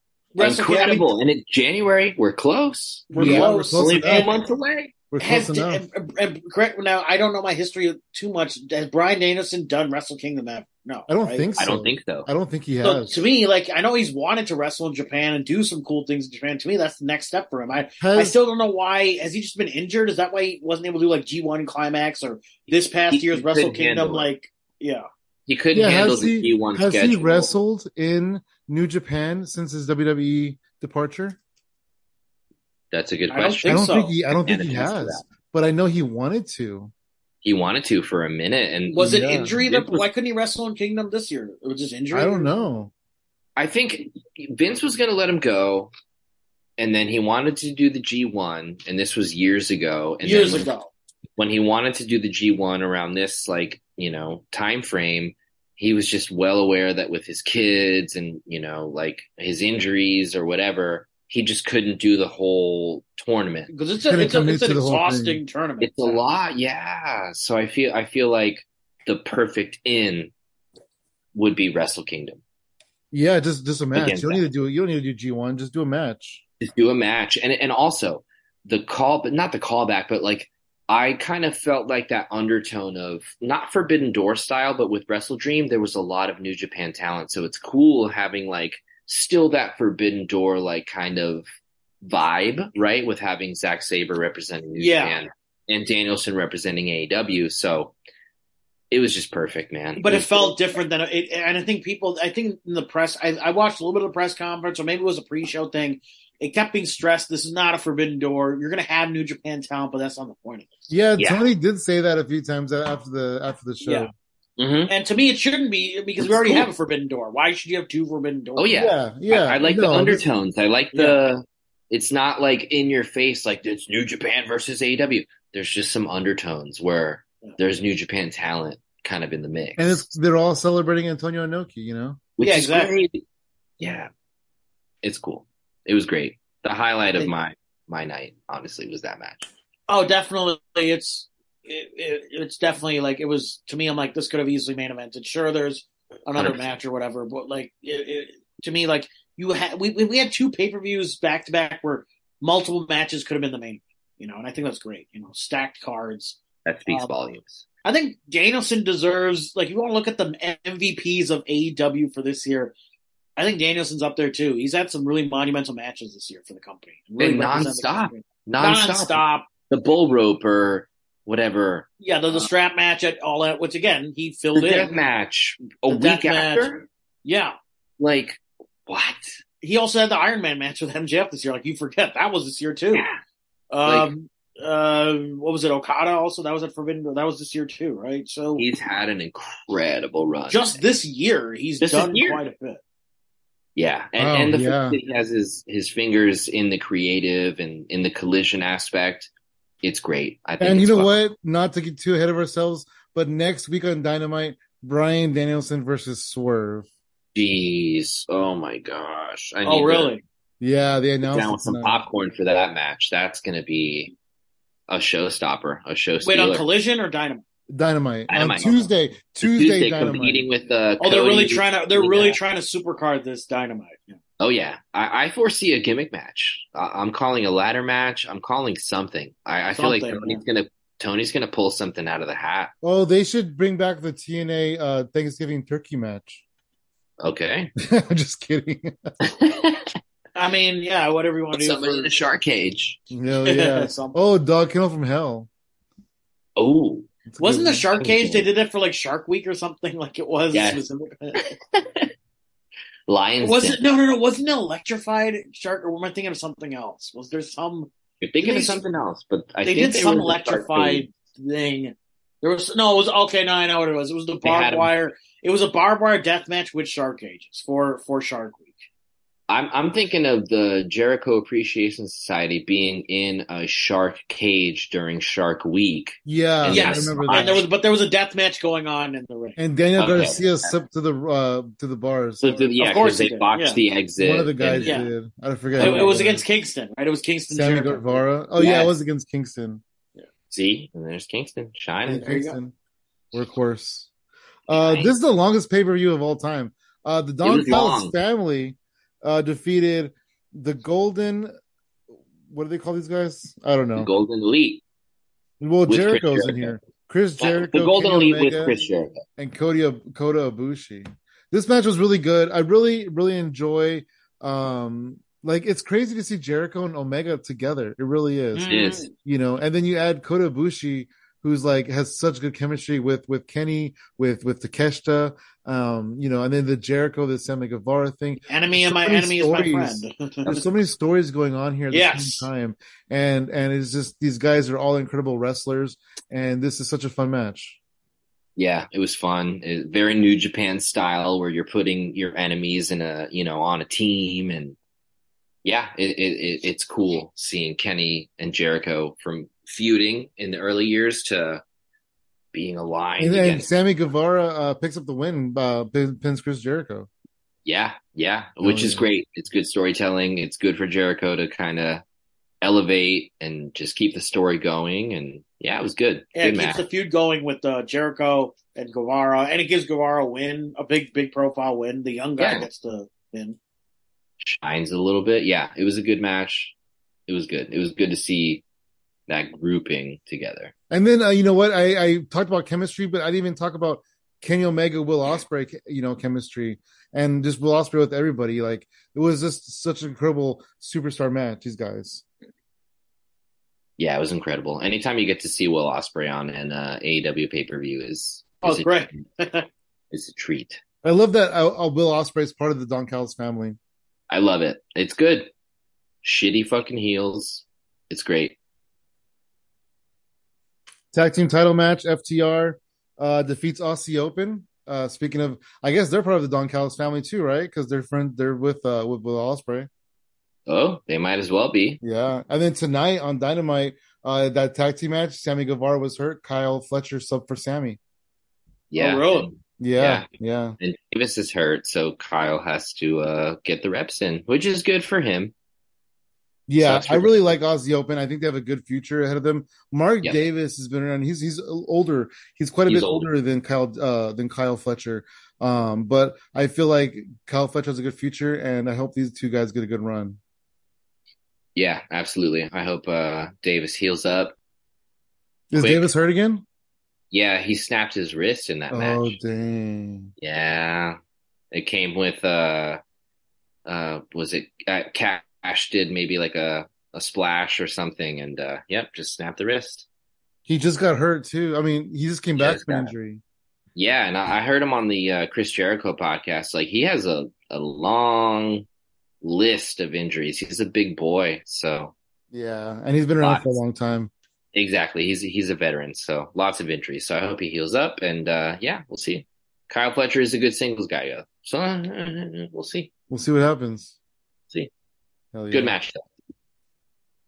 Yeah, FTR, FTR. Yeah, FTR. 20 minutes. Davis, you know, with a broken wrist, finished the match. So cheers to uh, Aussie Open. Here's to Aussie Open. They've done good work on it. Yeah, they Very really good work. Uh, in our main event, uh, one one of the most brutal matches I've ever seen in my entire life. It was a, a Mhm. two out of three falls match. Christian Cage uh, versus Darby Allin for the TNT title. So Darby came out and Darby got a win pretty quick off the bat. Yes. I kind of like that. He got the hometown pop quick, like whoa, you know, it's kind of a shocker too. I wasn't expecting. You're right. Same. It was. You're right. It was a hometown pop. Like you know, he came out. It was exciting. He got the quick win. He's up one to nothing. Now Christian's fighting an uphill battle. And good use of the turtleneck too. Yeah. Oh yeah, Yes. he held the turtleneck. Yeah. Came out with it like all over his face. Yeah, it's Yeah. great. Great work. Great gimmick. Yeah, they gave him time 25 minutes, 25 seconds. Yeah, Um, it's good. The main then- event, the main event actually had the most time. Oh man, Yeah. I don't. Do we know when the second fall happened? Does anybody call the second fall? Christian getting a Mhm. fall? I don't remember when he got. It Oh, felt did like 15 a- minutes later. I think he got a count out Yes, it was a count. No, oh yeah, it was a count out victory. Yeah, because yeah, because he took Darby to the outside. You know what? This is when he got the stairs, the steps, and he pointed them like facing the ring, and then he picked up Darby. He body slammed him onto the steps first, and then he picked him up. And he went onto the apron and he jumped and he oh man, it looked so bad. He It probably looks so he bad. body slammed him right on the steps, and that's when I think he got his count out victory. Yeah. And yeah, Darby that was brutal. That was brutal. You know, Yeah. I'm not big into Darby Allin matches, and I usually don't even watch Darby Allin matches. Um, but I, I had a feeling that you know Mr. Copeland was going to make his debut, and I really wanted to see, well, you know, what he was going to come if he was come out during the match, or you know, what was ever going to happen. And uh this match was really good. It was a really good match. Yeah. Darby Darby puts it all out there every single night. And we've Yeah. talked about it. Christian I never really so cared. Christian is so smart. He's And Darby's such a guy where- he does. like Christian knows his heel work. Again, as a veteran, I mean, I forget who said multiple like FTR has said it. Like he's he's probably the most underrated star in AEW Christian. You know, I don't think he gets his due enough, and he's done great work for this company, WWE. I think there was a I think in 2021 he got the main event of pay per view for each company just by name, but wait by Oh way yeah. of- Yeah, I think because he, I he think main event. right. He was in the Royal Rumble. That was the main event. Then he main evented one of the Impact pay per views. Then he main evented AEW uh, All Out, I believe, against Omega. So yeah, he got to main event each company's like a pay per view for each company that year. It's crazy. Who, who can say that happened? Yeah, he put he Um, put the work in, and you know he got hurt early in his AEW run, and I, along with many maybe other people, kind of wrote him off, and he came back with a vengeance. Yeah, I kind of did too. I thought that he was gonna be done. And- yeah, I was like, oh, hurt his arm, like he's done, he's old, like whatever. And Yeah, the out the outwork everyone gimmick. I didn't I didn't care for it when it started. Like yeah, outwork same. I was like, ah, ah, like who fucking cares? And then his big then he heel hurt. reveal. Oh my god. uh huh. Yeah, comes back and he and it's it's his greatest work. I Probably. mean, like, and so Jungle Boy at the time was so beloved, you know. oh And- my And god. Christian just turns on him out of nowhere, and it was just, Yeah. it was really incredible. And, And it didn't like- really. That that's the thing. Like Jungle Boy, just he had this big heel. He could have feuded with. and I Just I don't know. Like Christian felt like Christian was doing all the heavy lifting, and Jungle Boy was just kind of there. Yeah, Mhm. It did. It. I think sometimes the other person has to do some work too to help that feud elevate. I think Christian did his job, and I think Jungle Boy. I'm not trying to be anti Jungle Boy, but it was one of those things where the veteran did all they could, tried to give rub to the newbie, and it just didn't. It didn't pan out for whatever reason. You know. yeah, Yeah. but we'll see. I mean, Jungle Boy's young. He, I don't know where he is right now, but he's on his little heel run. We'll see what he can do. Suspended. Oh, oh, that's Uh, right. He's He's still suspended. suspended. I forgot about that. He's at home. I think I think uh, Luchasaurus is benefiting from this Christian heel turn. Good for him. absolutely. Absolutely, yeah, yeah.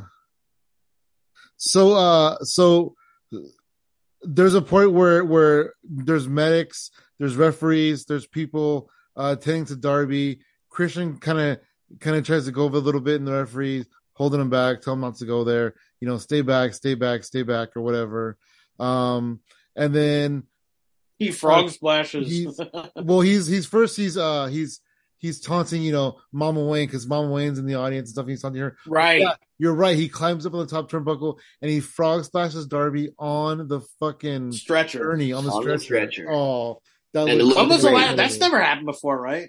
Or rare. I don't think so. i don't know it doesn't i don't think so That's a good spot. Uh, It looked looks great. so good it looks They so sold good. it. They worked it. Uh, it was great. Really like, oh, you know, he's on a stretcher and he just dropped him on his arm. Boom, and Yeah. then he On the pulls, steel and then as Christian falls, he subtly pulls Darby down with him. So like they both went tumbling down, and Yeah, it just it's looks so incredible. And then also, the steel step spot looked nasty too. Like I, I, I don't know Oh. how. Oh. Like it, it looked, it looked nasty, which is you know you have that's the magic of wrestling to make it look nastier than it is. But great job again by Christian. I think he knows. Yeah, what he's it's doing. like how did Darby survive that? right. We'll see. He was in a sling in the uh the presser, but that could be a work. Or Good. Oh, Good. so the the, the whole time uh that the, they're attending to Darby, Christian is taking apart the ring. He's, Yeah. he's untying the ropes. He's pulling the mat. He's exposing uh, about half of the The wood. the wood, the wood beams on the bottom of the ring. Yeah, so he does a frog splash. He gets Darby back in the ring, and uh, he does a was it a sunset flip power bomb off the top rope? Yeah, Right. he went for something. And then Darby was was He uh, countered it. Great coming count. back, coming back. He countered it. He's coming back. He went for a cotton uh, coffin drop. Christian uh, got out of the way or got his knees up or something, and then uh, they hit him with the uh, with the uh, sunset flip power bomb off the top rope, and that it looked like it hurt both of them really bad. oh yeah, And then at this point, Nick Wayne comes out. Nick Wayne gets the belt. Uh, him and Darby Allin are like face to face, or just standing there, you know. And Darby goes, "Hit him," right? And Nick hits Darby. oh, I, I, didn't couldn't see believe it. it, I couldn't believe it. I didn't it. see it coming. It really I- didn't. I did not think it was going to happen. Yeah, they they really shocked us with that. Yeah, they did. It's too soon. He just got there. I mean, fuck it, right? Like, you know what? The whole AR heel. Fox. So AR Fox, as we know, he turned heel. He had they him and and and and Swerve went and they attacked Nick Wayne. They bladed him up. They destroyed some of his dad's, you know, his pictures with his dad. Like they really they did a number on him. They disrespected him. They disrespected his dad. And then uh, some stuff happens between AR Fox and Swerve. Swerve kicks AR Fox out of the group, and then AR Fox tries to apologize to Nick and Darby. Nick says no, walks away, and Darby shakes his hand. And Nick kind of had a chip on his shoulder ever since. So that's probably why. That's got to be why. You took you took AR Fox back. He disrespected my father. You know, he busted me open. yeah. He All put me on glass. I don't know. I don't know. I But just I'm think really- they did a good, good job. They did a good job, like making you think it wasn't going to happen. You know what I mean? Like you had the moments with uh, his mom slapping Nick Wayne's mom slapping Christian, which the the way she kind of led into him, and then turned on him. Like she's like, "Oh, I'm gonna, I'm gonna tease you a little bit." Oh, then- she pretended like she was gonna kiss him, and then she slapped him. yeah, like such a good yeah, moment. that was a really like, good spot. Like And between then- the pre-show Yeah. and the mom, like you didn't think it was gonna happen. Like that's why it was so shocking. And then when when Nick did turn heel, uh, you could hear his mom go Nick in the background. Yeah, no, it's great. like she was shocked. Like to me, it was like the, the paper. I mean, it would have been a sad ending, but it was like there was so many emotional beats in this match. You know, it again, it felt like a main. It wasn't just oh, we got to make it a main event because you know who's going to show up. Like it felt like a main event.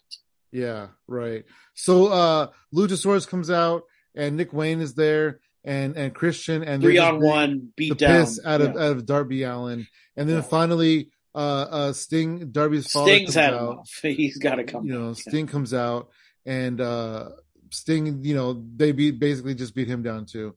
And so they're beating down Sting, they're beating down uh fucking Darby Allin and and there's no hope left and and everything is terrible and, and the world's going to shit. And all of a sudden the lights go out and the place goes crazy.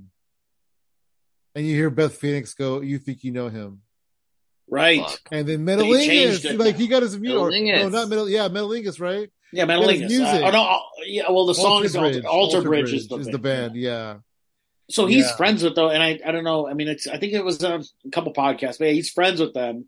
So he's Yeah. known them forever. So So basically, he they're like, was. yeah, he was it's not a uh, WWE produced song. That's the main on the media scrum, Yeah. they asked him how important it was for him to have the song, and he, He, said, said, "Yeah, he said the song, you know, gets me in the zone. He's all, I'm friends with Alter Bridge, and I was at, you know, such and such's house, and they were playing some music for me, and that song came out, and immediately said, I want to use this for my theme song, and they said, yeah, absolutely, you know, and so they're friends with Edge, so wherever that song, wherever he goes, that song is going to go with Okay. him.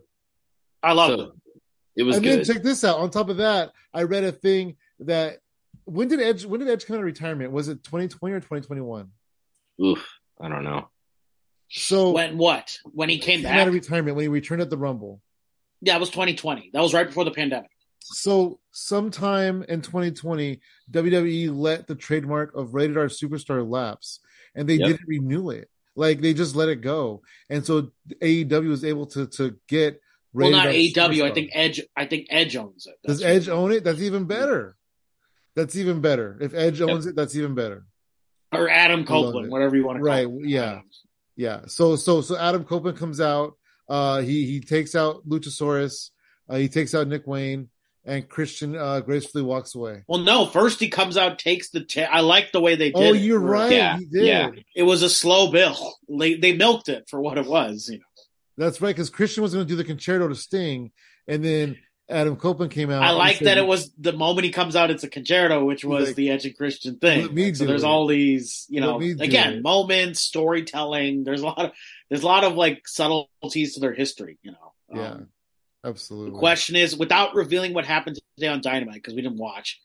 Do you think it's better that they fight each other first and then tag? Because it seems like that's the direction they're going.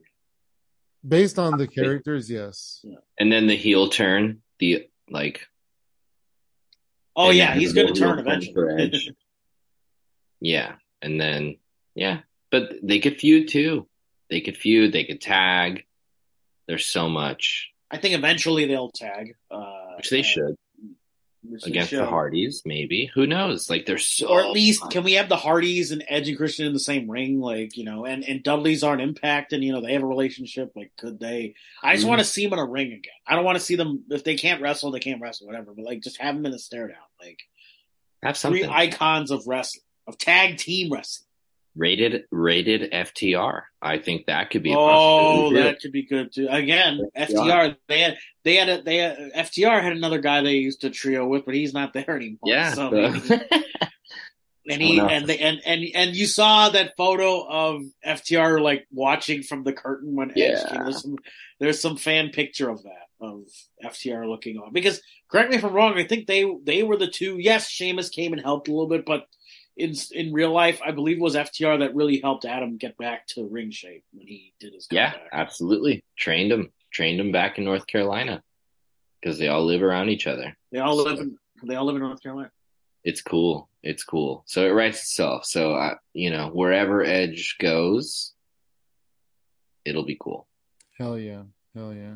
Oh, the And it's reason nice why that his wife I, gets uh, to be a part of it too. You know, the She's- reason why I didn't think that Edge, uh, Adam Copeland himself owned Rated R Superstars because I saw uh, there's this article that he uh, actually did four trademarks. Um, and it's funny because uh, you know, joking around and stuff uh, about what he's going to call himself, right? Uh, my wife recommended Ledge, like Edge with an L, like legend, Mhm. but Ledge. And one of the trademarks that he tr- uh, filed was Legend with the word Edge in it. Legend. Legend. Maybe he changes his name.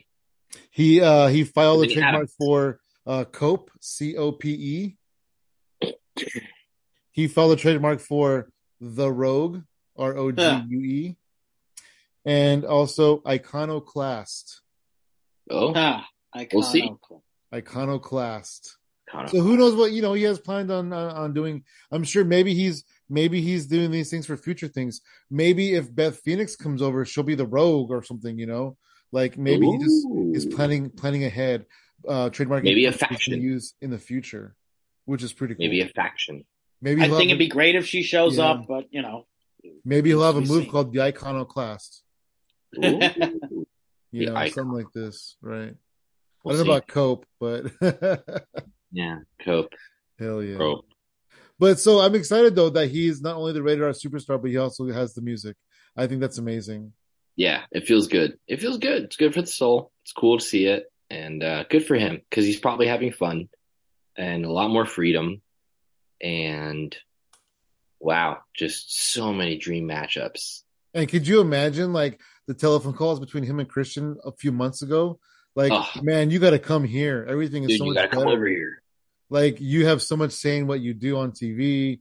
Like, it's like you, there's no eggshells. Like, it's Mm-hmm. not corporate structure. like, I'm sure there's there's so much just like a weight. well, I'm sure Edge had it- some freedom with the other place, but yeah, you're I'm right. sure he did too. But I'm, but I think it's like Why? a weight lifts off their shoulders in a way, you know. yes, yeah. No, he said it best. I think in the uh, I didn't watch the press conference, but he said like I'm free. I feel free or something. Yes, he brought that up a lot. Freedom. Yeah, and I, I get it. And there's fresher matches in AEW. You know, Ah, Omega, Ospreay, Okada. He mentioned Okada already. Yeah, Yeah, he did. You know, send him to Japan. I don't know. I was gonna Let say, do- yeah, you can have him show up in Japan. let him do his thing. Forbidden It's good door. for him. I'm happy for him. yeah. Wembley. He, he's a he's a British. He's a Oh. he's a Bret Hart Canadian boy. He's gonna love Wembley next year. Yeah, throw him in Wembley. The possibilities are endless really i mean with with him on the roster. But so so now that they have uh the rated r superstar adam copeland you know i feel like these these releases these these dolph zigglers and and uh, mustafa ali's and these people like that i don't really want to see aew pick them up because there's so many people already in aew that i just want to see uh get tv time you know Yeah, it's tough. You want to? I'm an old schooler. I want to see like the underdogs rise. I want to see the youth, you know, grow and take over. But I'd be happy with seeing Ziggler there. put them all in impact That's what I'm Put 'em saying. all- There's certain Impact. guys, if it makes sense for the story, if it makes sense for them being there, yeah, I don't want to blanket because you can be like, well, it shouldn't be WWE 2.0. You know, to me, it's like if there's enough story there and there are enough good talents there, you can tell different things. And there, look, there's also enough original AEW stars where you, you can have fresh matches. You know what I mean? Like, Yeah, we're not just yeah. seeing Jericho and Bryan Danielson for the 40th time. Like we're we're we're keeping them away from each other. You know. They're fresh matches. although You're i wouldn't complain about seeing jericho and danielson 40 times Same. I would like. I wouldn't mind seeing Ziggler. I, I'd like to see what Ziggler could do in another company. Um, I want to see. I want to see. I mean, you know what? He probably will be because his brother's there. But I really want to see him take the Matt Cardona route and just like dominate the Indies.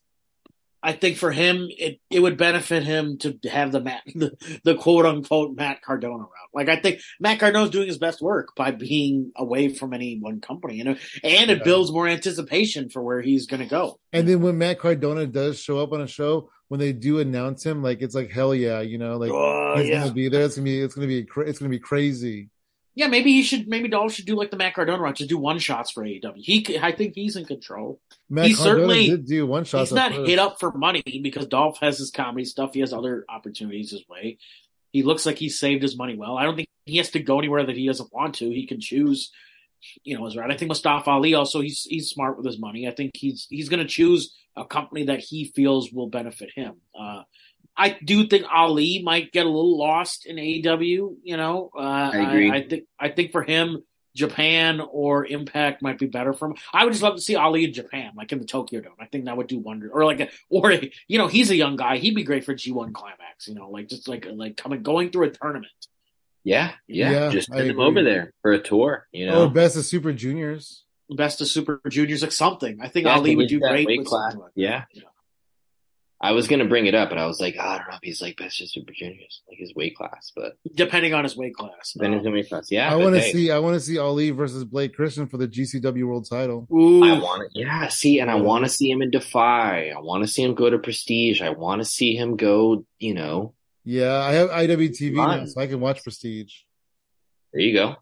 Shout out Prestige. What's up, Will? Will's a good dude. Maybe he should just be like maybe maybe that's the route for these guys who've been on TV. Like let them be free agents and just kind of uh, Yeah, do guest spots or guest drop-ins. On, let them you know, flourish the indies a little bit. a little bit, yeah. Absolutely. Go have fun. Go have fun. I don't think he owns his name, so he's gonna have to be. I think what's his real name, a deal or something like, or if he'll find some variation. I think. Will. I think he was Mustafa Ali on the indies, wasn't he? He was. maybe I don't know. He was Mustafa Ali because I saw him in uh, AAW. Uh, they're Yeah, based in Chicago, freelance. actually. Look at that. Oh, yeah, he was in freelance AEW. business So, so uh, Yeah, he's a Chicago. our uh, our uh, our friend Kevin Kellum, he does backstage commentary for them. So Look at that. There you go. okay, okay. Go watch AAW. Yeah, and they yeah, did. Ali Ali used to be a Chicago police officer. Actually, Yeah, Yeah, that's what you. Did you just say that, Sam? And I misheard. No, no, no. I said I said he's Chicago, but he Yeah, was. he is I, from I didn't Chicago. mention police. Yeah, he was a former police officer. I heard him tell a story that uh he he pulled some guy over and he walked over to the car and he was having a bad feeling about it. So he called his backup and had his backup go there and the guy had a knife under the window. And so if Ali would have stuck his head in the window, he would have stabbed him in the throat. Yeah, and then he wouldn't be he wouldn't be around today. Yeah, isn't that crazy? That's wild. Fuck. Crazy, crazy. Well, uh, on that note, shall we wrap it up? Any uh any any parting uh words about the wrestling world? Uh, for all our wrestling fans and our listeners, you know, we, we appreciate you guys listening, and just I think this is a great time to be not to be hokey, but this is a great time to be a wrestling fan. There's literally every week there's either a big event, television event, or there's a big pay per view. And then if there's not like a mainstream thing, there's like a big indie show. Big Yeah, indie he's on revival. Revi- This yeah, revival. This is a uh, renaissance. Revolver. I, I, this is fear the revival. Uh, fear Oh, the yeah. fear, fear the renaissance of wrestling. Like honestly, the wrestling economy is great right now, and I just hope fans take advantage of it. You know? And yeah. can we please stop being f- tribalist? Like just enjoy whatever you can. I saw this thing on Twitter today, just real quick. Uh, uh this person said uh Tribalist is such a big thing on wrestling that they were afraid to say that they watch WWE, and I'm just like, why? Like, watch everything, watch as much as you can, enjoy. Watch it. That's the key. Well, it, maybe if time might like be it, the don't factor. watch it. But that's it, Yeah. you know. Like, I, I this tribalism thing is really weird. I, I I can understand like you know to me it's almost about like you know there's certain people that I like so I'll watch shows based on who's you know wrestling or who I like. Uh, Yeah, I can see understand that. Like support support your favorites, you know, or like you know there's gonna be people who are like oh Edge sold out I'm not gonna watch him. Like no, if you're an Edge fan, why wouldn't you want to watch him in AEW? Right. doing his yeah doing doing what he loves exactly you're not gonna be like oh xavier you watch like braun strowman you you you suck you know like what the hell i don't know i Adam just, I just don't he's an Adam too. mentality Braun, of you know Braun's real name is Adam Scherr. He's an Adam too. yeah he is. he go to There's so AEW and be another adam and you know what's funny uh uh is the crowd was chanting Adam uh, at at uh, Adam Copeland on, on Impact, but all I could think of was uh, not Impact on Dynamite, but all I could Because they think didn't know about- what to say. Yeah. all I could think about is uh is uh Roderick Strong going Adam. Name. I That's all I want to think get I want to get uh, uh audio of of Roderick Strong screaming Adam with Adam Copeland in the ring going yeah. Adam, you think you know me? you think you know me? Adam. That's our next T-shirt. We have Williams, and then we have "You Think You Know Me," Adam. you think you know Adam? you think you know Adam? Williams. Hell yeah, hell yeah! It was good. WrestleDream was good. We, we I really enjoyed it. It was a good pay per Good view. weekend. long. Good weekend. Yeah. As long as Yes. fuck. That's one thing about the AEW pay per views is like, you know, they're like talking about them is exhausting. You know, they're so long. They They're are fun long. though. They're fun, but they're Oh long. yeah, hell Hey, yeah. We're here. We're here for it. You guys want to plug your social media? Uh, yeah, let's do it. Um, yeah, uh, at Pratik Comedy. Uh, I got some shows coming up. I might be in London later this year. We'll see. We're trying to figure all that Wow. out. Just keep following me on at Pratik Comedy. Uh, the link tree uh, has this podcast. Uh, enjoy the show and support uh, all of us. We're all good people and support wrestling. Thanks, guys. Yes, cheers to that. You can find me on Instagram at Lord Xavier, on Twitter at Xavier Venom. Smash the link tree. I just dropped a song with a band called 16 Sleeves. It's called Cascades of Misery. It's on my link tree. Go listen to it, go jam it, go headbang a little bit. Oh hell and yeah! you know, thank you guys for supporting Gimmick Street. Go ahead and review, leave a little uh leave a little comment, go ahead and follow and just keep us kind of going. We appreciate you guys listening. That's awesome. I'll check that out. Uh, you can follow me at Funky Sam Medina across the board. And uh, yeah, I'm doing some some stuff out there, doing some comedy. I'm hosting a weekly open mic now in Stockton. So if you're in the area, you know, come out, come out and uh, have fun at the open mic with us. It's super fun. And uh, yeah, hell yeah, Stockton. Stockton. dude. You know what, you guys? Uh, before I stop this recording, uh, Dynamite was in Stockton, and, and Stockton is such a crazy, like you know, crazy little town. It's not even like oh man, you should have gone. prestigious at You all. were so close. and um yeah I, I know i didn't realize it was there until it was like it was on i was like oh shit there's Oh, no. You're like, oh, you're down the street. Um, but uh they would come out like uh like the acclaim would come out back stockton and Mm-hmm. i'm like every every time people say stockton their their value goes down a little bit Yeah. I, I played a few shows in Stockton. It's a little it's a little gnarly out there. So yeah, yeah. no it's something to be proud of in fact if they're in stockton they should say they're in sacramento yeah. Sacto. Sacto.